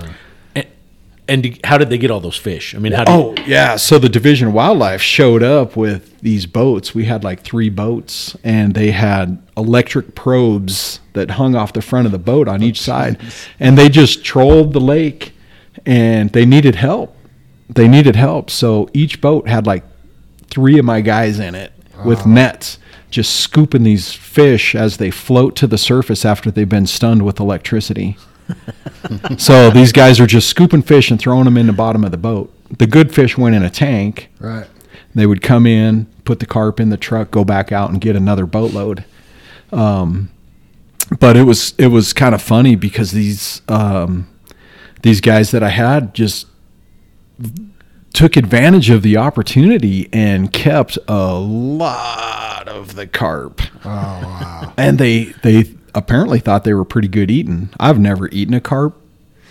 I've just heard they're terrible, so I wouldn't try it. I wouldn't try it either. Um, but we took them down to the river that went through town, and they cleaned them, took all the guts out, threw them in the lunch boxes and whatnot in the back of the minivan, and to Denver they went with as many fish as they could haul. And, uh, And maybe not all of them were in the lunch boxes. Some Yeah, maybe just in the van. Yeah, I, uh, you know, they all showed back up the next day with a big smile on their face. So uh, it must have worked out okay. But I know I had to move the van one time, and there was no way I was going to ride all the way to Denver in that thing. Wow. Uh, it smelled like fish, and I don't know how long it smelled like fish, but it smelled like fish. That's awesome. Um, you got some time to stick around. We're going to go over some safety topics, and Sure. tips and tricks. and Yep. Sometimes our Is it guests- still snowing? Oh yeah, I'm not going anywhere. All right, safety topics of the week. The first one: tires, tires, tires. Feel like we've talked about tires. Right? A couple times. Yeah. Yeah, what's going on? Why do we need to talk about tires again? Well, we have over 2,000 of them on the road, Wow. right? Yeah. And, you know, when we talk about like that truck that drove out that didn't flip the switch and check his tailgate and check his airbags, you know, I made the comment pretty good odds if you didn't do that, you didn't bump your tires. Mm. And we all know what happens when you don't bump your tires if you have a low one, right? Yep. We, we talk about that time and again. And how much heat does that create when the tires ran low? Is it two or four pounds of psi? It's I mean, two, degrees. two degrees for every pound of air, Right. right. So if you have a tire that's 10 pounds low, it's running 20 degrees hotter. 99% of our tire failures are due to low tires, right? You know, I mean, everyone knows we have self inflation systems on the trailers, but is that foolproof, right? If you pick up a big bolt, you know, and the system can't keep up and the light comes on, you know, are you looking for the light coming on during the day? And, you know, we've changed from just a solid white light to a strobing light to, you know, any light to get your attention type scenario. Uh, you know, what if the shop has worked on that system and they, they rotated that valve and turned it off and you're not aware that the system is off, mm-hmm. right? You know, have you checked that? Have you done that? And I kind of find it interesting and I don't know whether it's pure coincidence or or what, but yesterday was kind of a pretty warm day, right? Almost one of our warmest days of this year so far, right? I 62. think yeah, 60 degrees. So it's kind of interesting. We had three blowouts yesterday. Hmm. Because what causes blowouts? 99% of the time they're low on air. and heat, right, Right. Dave? So we got a warm Right. day, and we're we're taking tires out because they're they're overheated. Exactly. Now we have on, uh, you know, we have gotten so convoluted because of COVID and and uh, the supply chain issues. You know, I'd love to sit here and go. Every one of our trucks has a has the TPS, the tire pressure monitoring system, but they don't. Right. No. A lot of the new trucks we've gotten, even though we ordered it, we had to take them with or without, whether it was available. So we have some new trucks that do, some new trucks that don't. You know, I'd love to tell you, like there was a series of 65 trucks three years ago that they should all have that. But anyway, we're doing everything in our power to, you know, notify you that your trailer has a low tire because the light should be on. If the valve is on, if everything's functioning correctly, we're trying to monitor that through the tractor tires. You know that one of those ten tires could be low because of the monitoring system. Do we have malfunctions in that? Sure. You know, have we have we hit one of those sensors on a wheel where you know that may have come loose or it's reading wrong or you know i just had a new one the other day somebody mentioned to me and I, it's actually been about a month ago that the because that wheel is registered in that location on the truck right that sensor knows i'm making it up that it's a right front drive tire well at some point in time we took eight tires off and we put eight tires on. That wheel didn't make it to that position. So you're getting a low tire warning for the right front drive tire and you go out and you're, you're doing your job like hey i got to verify this is low. Well you bump it and it's not low? Well it turns out in in that eight dismount and remount of new tires that got moved from the right front to the left rear. Mm-hmm. And you only checked the right front. So i urge any and this was just new this is something and we've had these systems for years right i hadn't ran into this before but super easy when you're putting eight tires on to lose count of where they go, mm-hmm. right? I mean, I that's something. All my years of changing tires, I didn't have to do that. I took eight off, I put eight on. I just knew insides were insides and outsides were outsides. I never had to remember this is this one, this is this one, you know. And they went back in the same exact eight spots they were taken off of. So if you do happen to have a low tire warning, bump all your tires, not just the one it's warning you is low. That was something we learned. Uh, but yeah, I mean, tires, tires, tires. It's huge and it's dangerous. You know, Rich talks about, you know, life and death. That that tailgate being left open, if you have some inch and a half rock in that liner or on that liner that just, you know, not all the pieces came out when you dumped and you take off and you're strolling up to Fry's at 70 miles an hour and that gate's swinging open and it's blowing inch and a half rock out. You know, what if it hits someone's windshield that wasn't prepared for it? It's five o'clock in the morning and it's dark and that four wheeler panics, you know, and they careen off the highway or hit a car next to them or, I mean, everything we do, every move we make, we talk about this all the time. There are repercussions to it, and we just we we have to do it right. How long does it take to bump tires, Dave? As fast as you can walk around that truck, pretty much, Rich, with a hammer A minute? uh, at tops, yeah. And you're looking at the lights as you're walking through, right? It's the same minute. You're doing multiple things at that time. So yeah, yeah, it's it's it is so worth doing your job. You know, we talk about football terms in here, and we just love, you know, not a Patriots fan. I'll say this a hundred times, not a Patriots fan, but Bill Belichick's phrase. Do you know Bill Belichick's phrase? No. Just do your job. Who's Bill Belichick? I, I just want to touch on that, and I want to touch on it with, with you, Rick, about or Rick. Oh my God, uh, Rich, with the the topic here is, you know, you mentioned that you guys are all employee owned, and when you talk to your guys, you know, if they're not, you know, checking the oil or or not greasing in that, you know, they have to you have to have a pin replaced or whatever. It costs. It all came out of you guys' pockets, right? That's right. You know, as as employees, right? Yep. So that's the same thing because we're not employee owned, but we've tried to do the same thing with percentage. You know, all the drivers are percentage based, so they that is their their stake in the company. And like when we talk about checking tires and doing tires, you know, that driver that sat out there and waited for somebody to come out and get him, get the tires fixed, just lost revenue. Okay. Now we've become a better company and luckily we can afford it. But in most situations, we now the pay the driver to be broke down. But like an over the road driver, he doesn't get paid for that. He, he gets paid by the mile. And we've stepped up. But I want to make the point we can't continually do that. You know, let's say this time of year, you know, we I've had lots of people come to me and go, "Hey, let's go do this. Let's raise this. Let's uh, pay for this. Let's let's let's do this."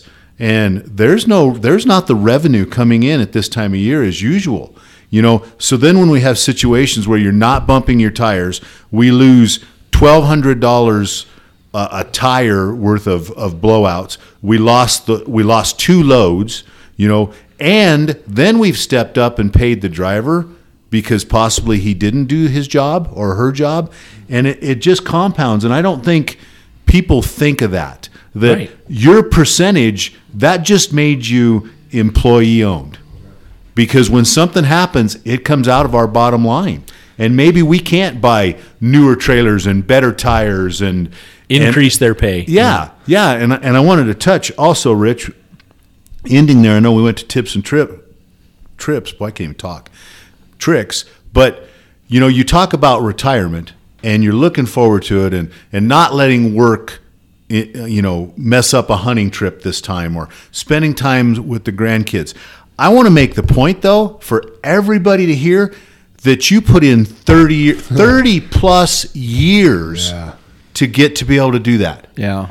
You stayed the course. You're the you're the guy that we talk about every day to everyone, and we talk about it in the podcast. You didn't jump from job to job, He's Garney's Super Dave. right? Exactly. Senior, You've- su- senior Super Dave. yeah, you, you, you've stayed the course, and now you get to reap the benefits. In most situations, it doesn't come overnight. Nope. You know, you're not going to be the the president or or you know, is it is it Pete Garney? You're not going to be Yeah. Pete Garney in two weeks. Right. It's kind of like I was saying last week. If you look at, you know, um Rick Bowen, if you look at Theron Olson, those guys weren't born on third base thinking they hit a triple. They, Right. they- Yeah. They, got up to bat many a Yeah. times to, to They didn't even that. know they were playing baseball some, and when they started, Right. right? Exactly. Yeah, I mean, I, I know what you do, Rich.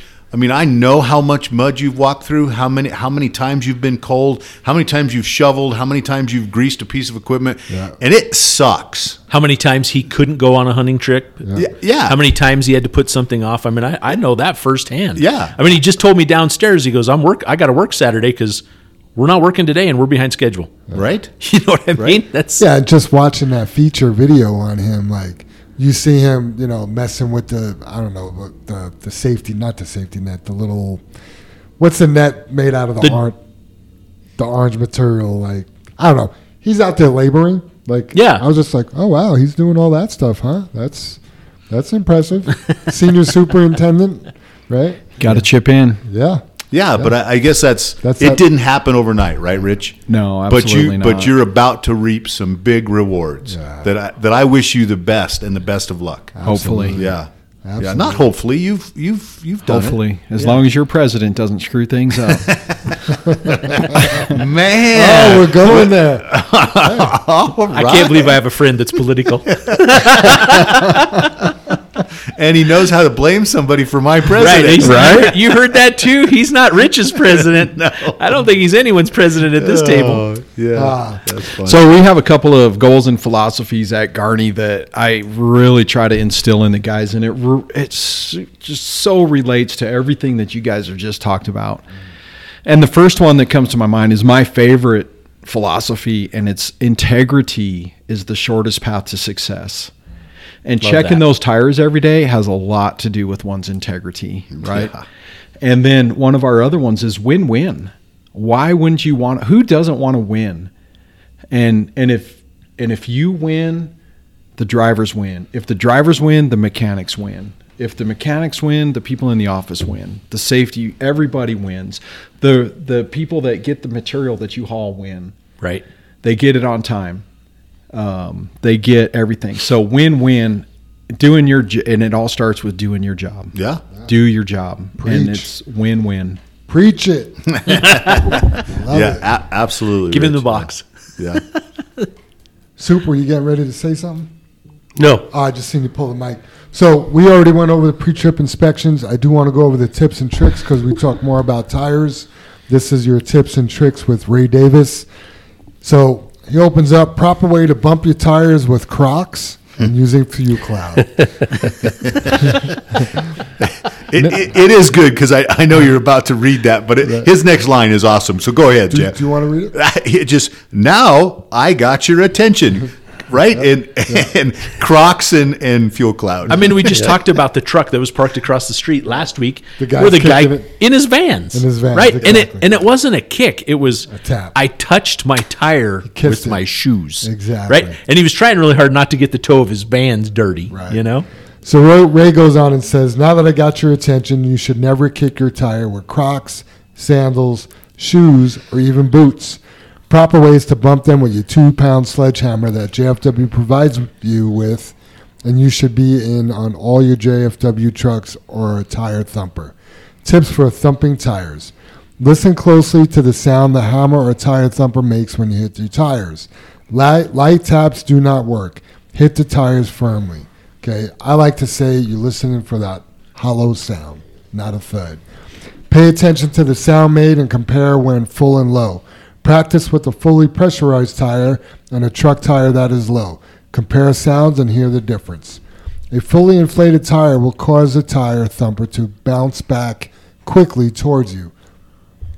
When using the tool, the operator must have both feet firmly planted on a level surface at all times.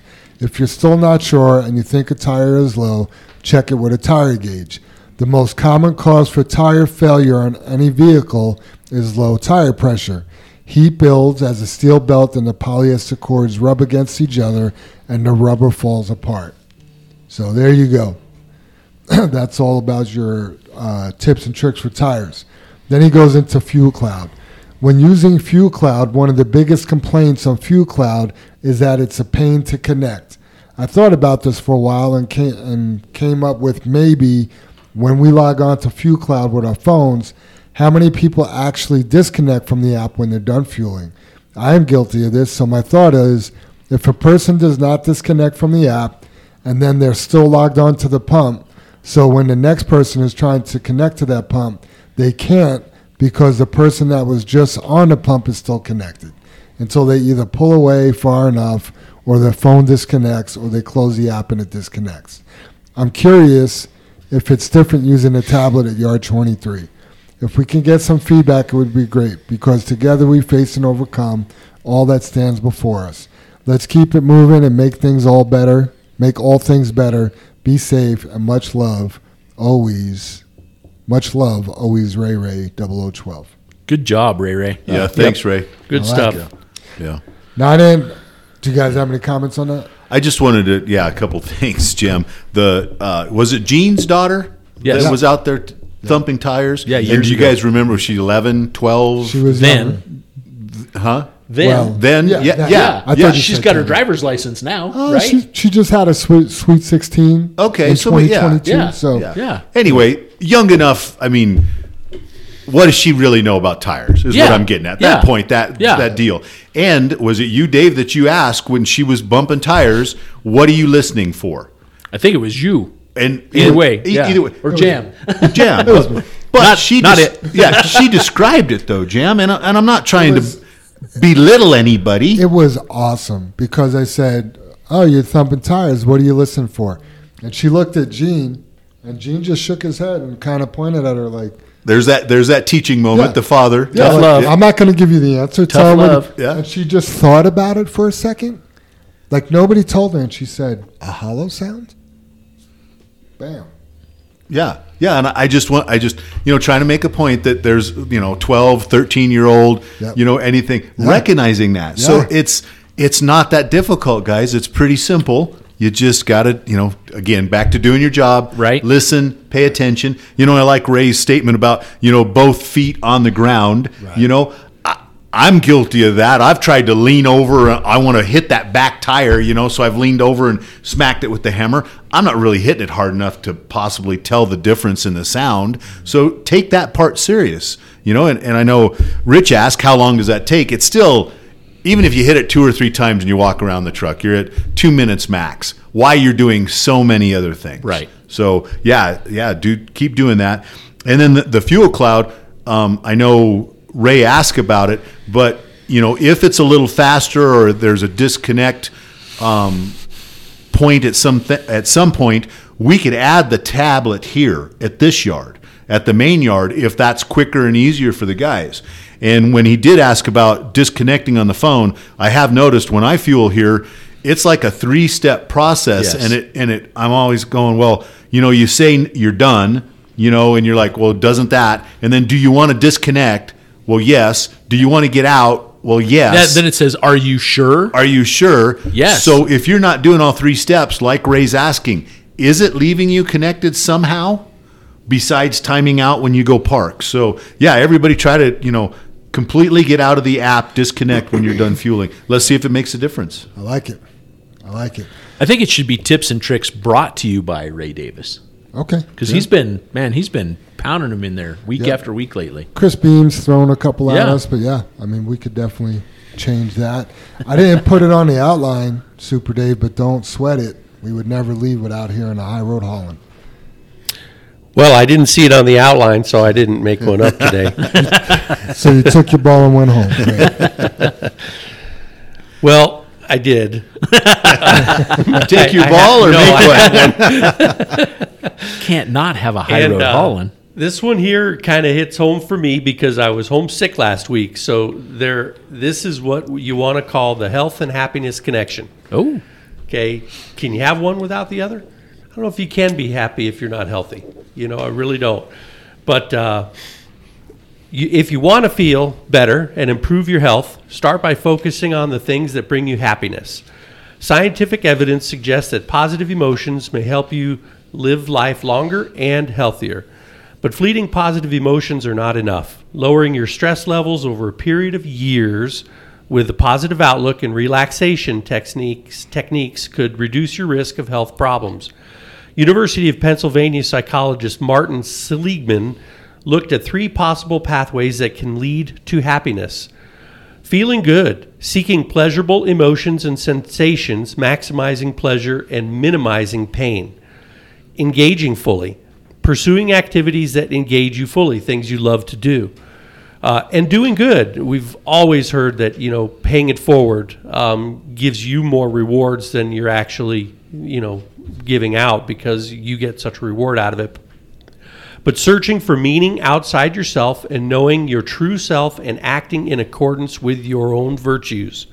Things that won't make you happy, people tend to be poor judges of what makes them happy. Here are some widely held myths about what will bring you happiness money and material things. The question of whether money can buy happiness has been out there forever, but research shows that people in poorer countries are happier when their basic necessities are covered, but any money beyond that doesn't make any difference in happy- happiness levels. Youth. Being young and physically attractive has little to do with happiness. In fact, adults grew steadily happier as they moved through middle age. Children, children can be a tremendous source of joy and fulfillment, but their day-to-day care is quite demanding and you can increase stress, financial pressures, marital marital problems. In several studies, personal relationships declined after the first child is born and only recovers after the last child leaves the home. I, I got to agree with that. You know, um, it's just so much easier. To the kids are gone. It's just you and your wife. It's calm and quiet, and everything's good. And those grandkids that you mentioned earlier, Rich, they're at home with mom and dad. you know, you can you can just You get them when you want them. You can send them when you back, want 'em, right? Send them Yeah. back. Yep. Um, happiness researcher Robert Holden conducted a survey and found that 65 out of 100 people would choose happiness over health, but the both were highly valued. Fortunately, we don't have to choose happiness because happiness and health go hand in hand, as Holden stated. There is no true health without happiness. There is also ample evidence that unhappiness, depression, anxiety, stress are also linked to poor health outcomes. These negative states, if chronic, can dampen immunity and increase inflammation in the body, leading to multiple multitude of diseases and conditions. The principles of positive psychology can combat these negative states, further increasing the likelihood of health. And the quote this week uh, is by Bob Barker. If y'all remember him from the old Price is Right, I think Oh, yeah. he, A he lived to Bob be like Barker 100 quote. years old, right? I think that age is a number. I'm sorry. I think that age as a number is not nearly as important as important as health. You can be in poor health and pretty miserable at age 40 or 50. If you're in good health, you can enjoy things into your 80s. That's so true. Yeah. I don't think a 22 year old thinks about his health as much as a 62 year old. Oh, spot on. You Dave, know? Yeah. Because you feel good, Dave. Yeah. Yeah. You're I mean, mo- most of the time you, you living you feel large, good, yeah. rocking and rolling. Or you haven't figured out yet that you hurt. Yeah, yeah, yeah. I'll have to I'll have to tell you guys or mention it. uh, Super Dave, the, the health. Uh, Danielle was just telling me that they had a a woman come in and uh, uh, all not I don't know how far along. She's only half. Halfway through a pregnancy. Yeah, yeah. Let me spit that. out. Anyway, she's got cancer. Gotcha. Oh, wow. And so they did a bunch of testing and stuff like that. And they asked to go Danielle to go down and stay with her because she was doing that testing, monitor the baby, all the kind of stuff. And the lady's taken the the choice, which is amazingly brave, that she's not going to do any treatments until after the baby's born. Wow. And that might be life saving treatments. Okay. Mm. And the Life. Sa- I just want to clarify. I mean, I don't want to screw up your story. her That could mo- save her life, but may cost her child's life. Yes. Or Yes. No? Well. I mean, they've that's read, the they've reason read it. vice versa. Yeah, I think vice versa too. Oh, I mean, oh. it could be.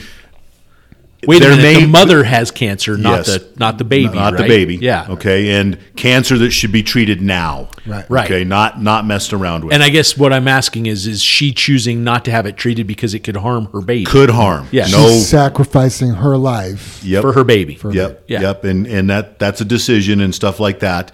And this is her second child. And uh, wh- where I'm heading to this, Dave, was about the the age thing.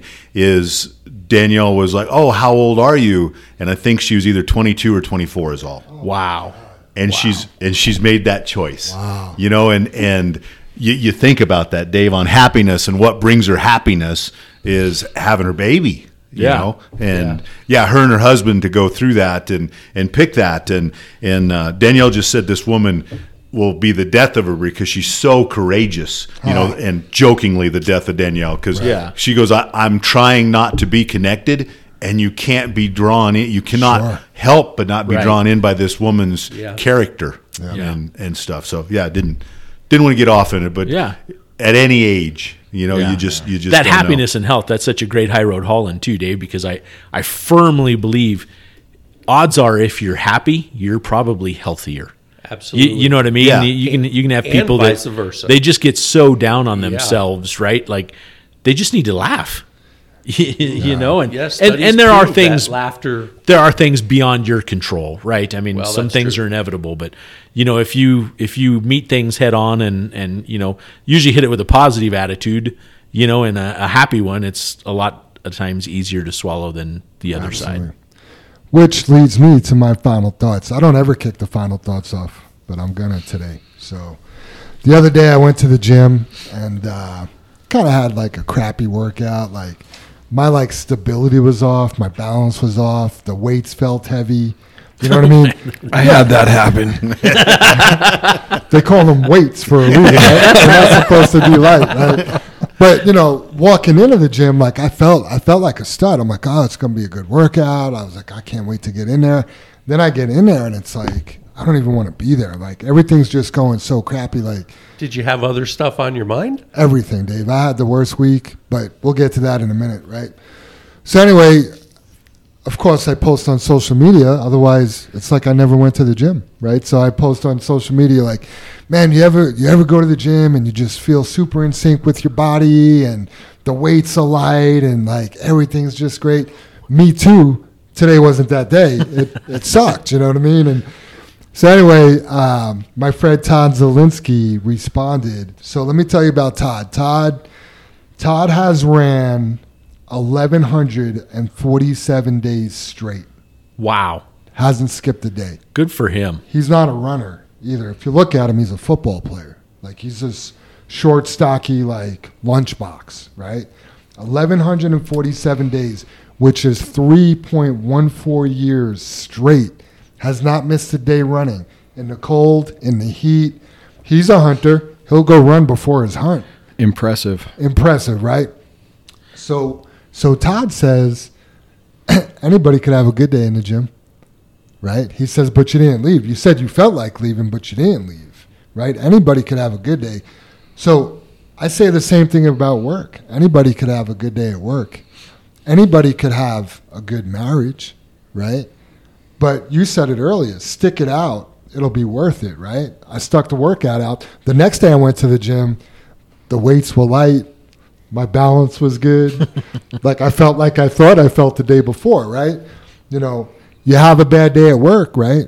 You don't just go home and quit. You got to go all those loads. You know what I mean? How do you face and overcome, right? Your marriage, right? I felt so, and I'm going to get off into a little bit of a spiritual sidebar here, but you guys know I went to this marriage conference with my white wife, and it was faith based, right? Well, we feel like our marriage was attacked. As soon as we signed up for this for this marriage conference, little weird things started happening. We go to the conference, and we feel like spiritually our marriage was attacked after that, and we we face some problems, and it's like all the things I learned in the conference I, I forgot about. You know what I mean? And then working through it and coming back together, we'll we'll be stronger because of it. But we had to face and overcome things to, to get back in that place. But you know, when you when you meet people, you said it earlier, Rich. Like, you know, it's not all rainbows and unicorns all the time. You got to work through things, but you know, you got to stick that job out. You don't go to the next one because of the grass is greener. You don't just get a divorce because you had a tough week of marriage. You know what I mean? So, I don't know. I guess I just want to say anybody could have a good day, but what happens when you don't, and how do you face and overcome that? So, that's my final thoughts for today. Nice, nice. Yeah, good good segment. that I mean that kind of blends into mine to a degree, Jam. It's like you know, you you spend 35 years doing this and it feels so repetitive and it's like why do I continue to try or help teach? Right? I mean, it's, you know, how many times have we talked about tires? How many times have we talked about driving off on the shoulder? And I guess I continue to constantly help people to make better decisions, primarily at work, but sometimes this spills over to life as well.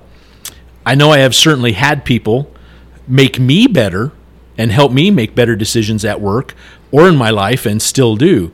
I think this is a natural progression that, you know, either your family or friends help you with.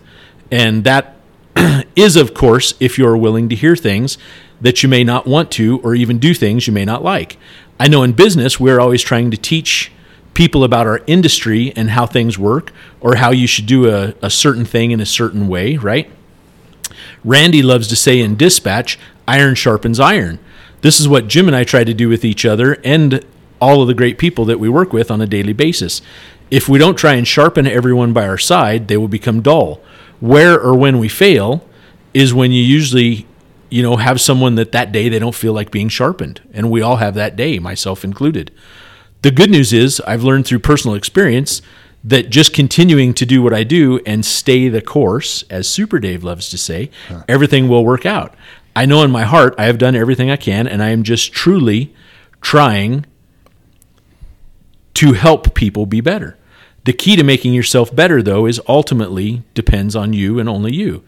As I have mentioned, though, why do I continue to help or teach? I do this because this is something I have learned I am passionate about. And it is only people, it is it is only the people who are after getting sharpened that allows the process to happen. The win is when you watch a person that learns how to start sharpening themselves. They take everything they have sharpened them with, have absorbed it, and are now not only sharpening themselves, but sharpening those around them. This is truly where I couldn't be prouder. The process you have been working on with that that I have been working on with that person has gone full circle, full circle, and they are now teaching what we have taught to them to the next person in line. And it's just like, you know, you're seeing that progress. It's a generation, right? It's like the next generation and the next generation and the next generation. So that was kind of my thought for the week. Good thoughts. Happy Wednesday, everyone. Yeah, yeah. I, I you know, it's going to capitalize on this. Hopefully, all your guys' thoughts and stuff. And Jam, you talking about going to the gym and not, you know, not feeling the best, and then and then Dave, your comments about sharpening other people. I, I think if I was alive in that that time, or you think of superheroes, not superheroes, people you want to meet, and there's a few today I would like to to meet probably today, but my one of my favorite guys is Theodore Roosevelt. I, I, hope he wrote a lot of what he said. You know, one of my one of my favorite speeches. You guys all know the the man in the arena. Okay, and we talk about there's this thing about the woke generation. You know, and what they suffer and stuff like that. And Jam, you're you're talking about going to the gym and getting through it, right? You know, it doesn't always have to be the best, right? Dave, you're you're you're talking about getting through. You might fail, but you're but you're going to persevere. Hopefully, you you taught somebody. Stay the course. So this is 1912, you guys. Theodore Roosevelt is is uh, campaigning for his third election, and he gets shot at his at, at his speech. Okay, after he's shot, he gives an 84 minute speech, and he and he starts the speech out Ladies and gentlemen, I don't know whether you fully understand it that I have just been shot, but it takes more than that to kill a bull moose, and that's always what he referred to himself for as a bull moose, okay? They they give him uh, credit for surviving the gunshot is because his speech was so thick it hit his glasses case in his speech and stopped the bullet somewhat. In his chest, yeah. In his chest, in his chest. Yep. So he so he gives the whole speech, but along in that time, this is this is one of his quotes, and I, I, think you know it applies to all of us sitting here at the table, and and hopefully everybody listening. So, far better is it to dare mighty things. So you're just going to dare mighty things, no matter what, right? To win glorious triumphs, even though checkered by failure. You're going to fail. Oh, you're yeah. going to fail at the gym. You're going to fail sharpening somebody's you know, iron. You're going to fail trying to teach somebody, right? Uh, Rich about about another piece of equipment, right? Um, and so then to rank with those poor spirits who neither enjoy nor suffer much, because they live in a gray twilight that knows not victory nor defeat. And I take that as I would much rather have victories and defeats than do nothing. Absolutely. And so we ask every one of you every day to to live at the fullest, even if you fail. That's that's going to be that's going to be worth something someday. Learn from your failures and ours, though. Yeah, That's my tip. Yeah, yeah, and you got to get back up. Don't be don't be this woke generation. Yeah. I mean, this guy got shot and gave an 84 minute speech. Yeah. you know, just because you hurt your finger, don't go home. Woke, woke, wokeness breeds weakness. Yeah, yep, yeah. So. You got final thoughts, Dave? Yeah, everybody hang in there. Uh, I know we're having another snow day today, but stay the course, and uh, everything will work out. Good job. You gotta good stay one, the Dave. course. And we, we had a little test taste yesterday, didn't we, Dave? Yeah. 62 degrees. Oh, man. Woo, It's made you itchy. It's I coming. Bet, yeah, I bet Yeah. that was the warmest day so far this year. We are on Yeah. the cusp of, ah, we're working too much. right? Yep. yeah, I had some good conversations with some drivers yesterday. They, they get it. Yeah. You know, Tanny was one of them. Coleman was one of them. They they could feel like we're right there. So, Rich, you have any final thoughts you want to leave the JFW family with? Nope. No. well, you've been an awesome guest, much better than you said you would be. You're actually even a little funnier than you said you would be. So, we we uh, appreciate you coming on today, and we're going to finish up with the JFW Creed and get on out of here. Nice. Yep. Together we face, Face and overcome all that stands before us. Together we are accident free. Together we joyfully create honest value for those we serve. Together we celebrate our differences and respect those with whom we work. Together we are accountable for our words and our actions. And together we are the JFW family. Yeah. Thanks, everybody. All right. Thanks, All right. Rich. Yep. Thanks for coming, Rich. My pleasure.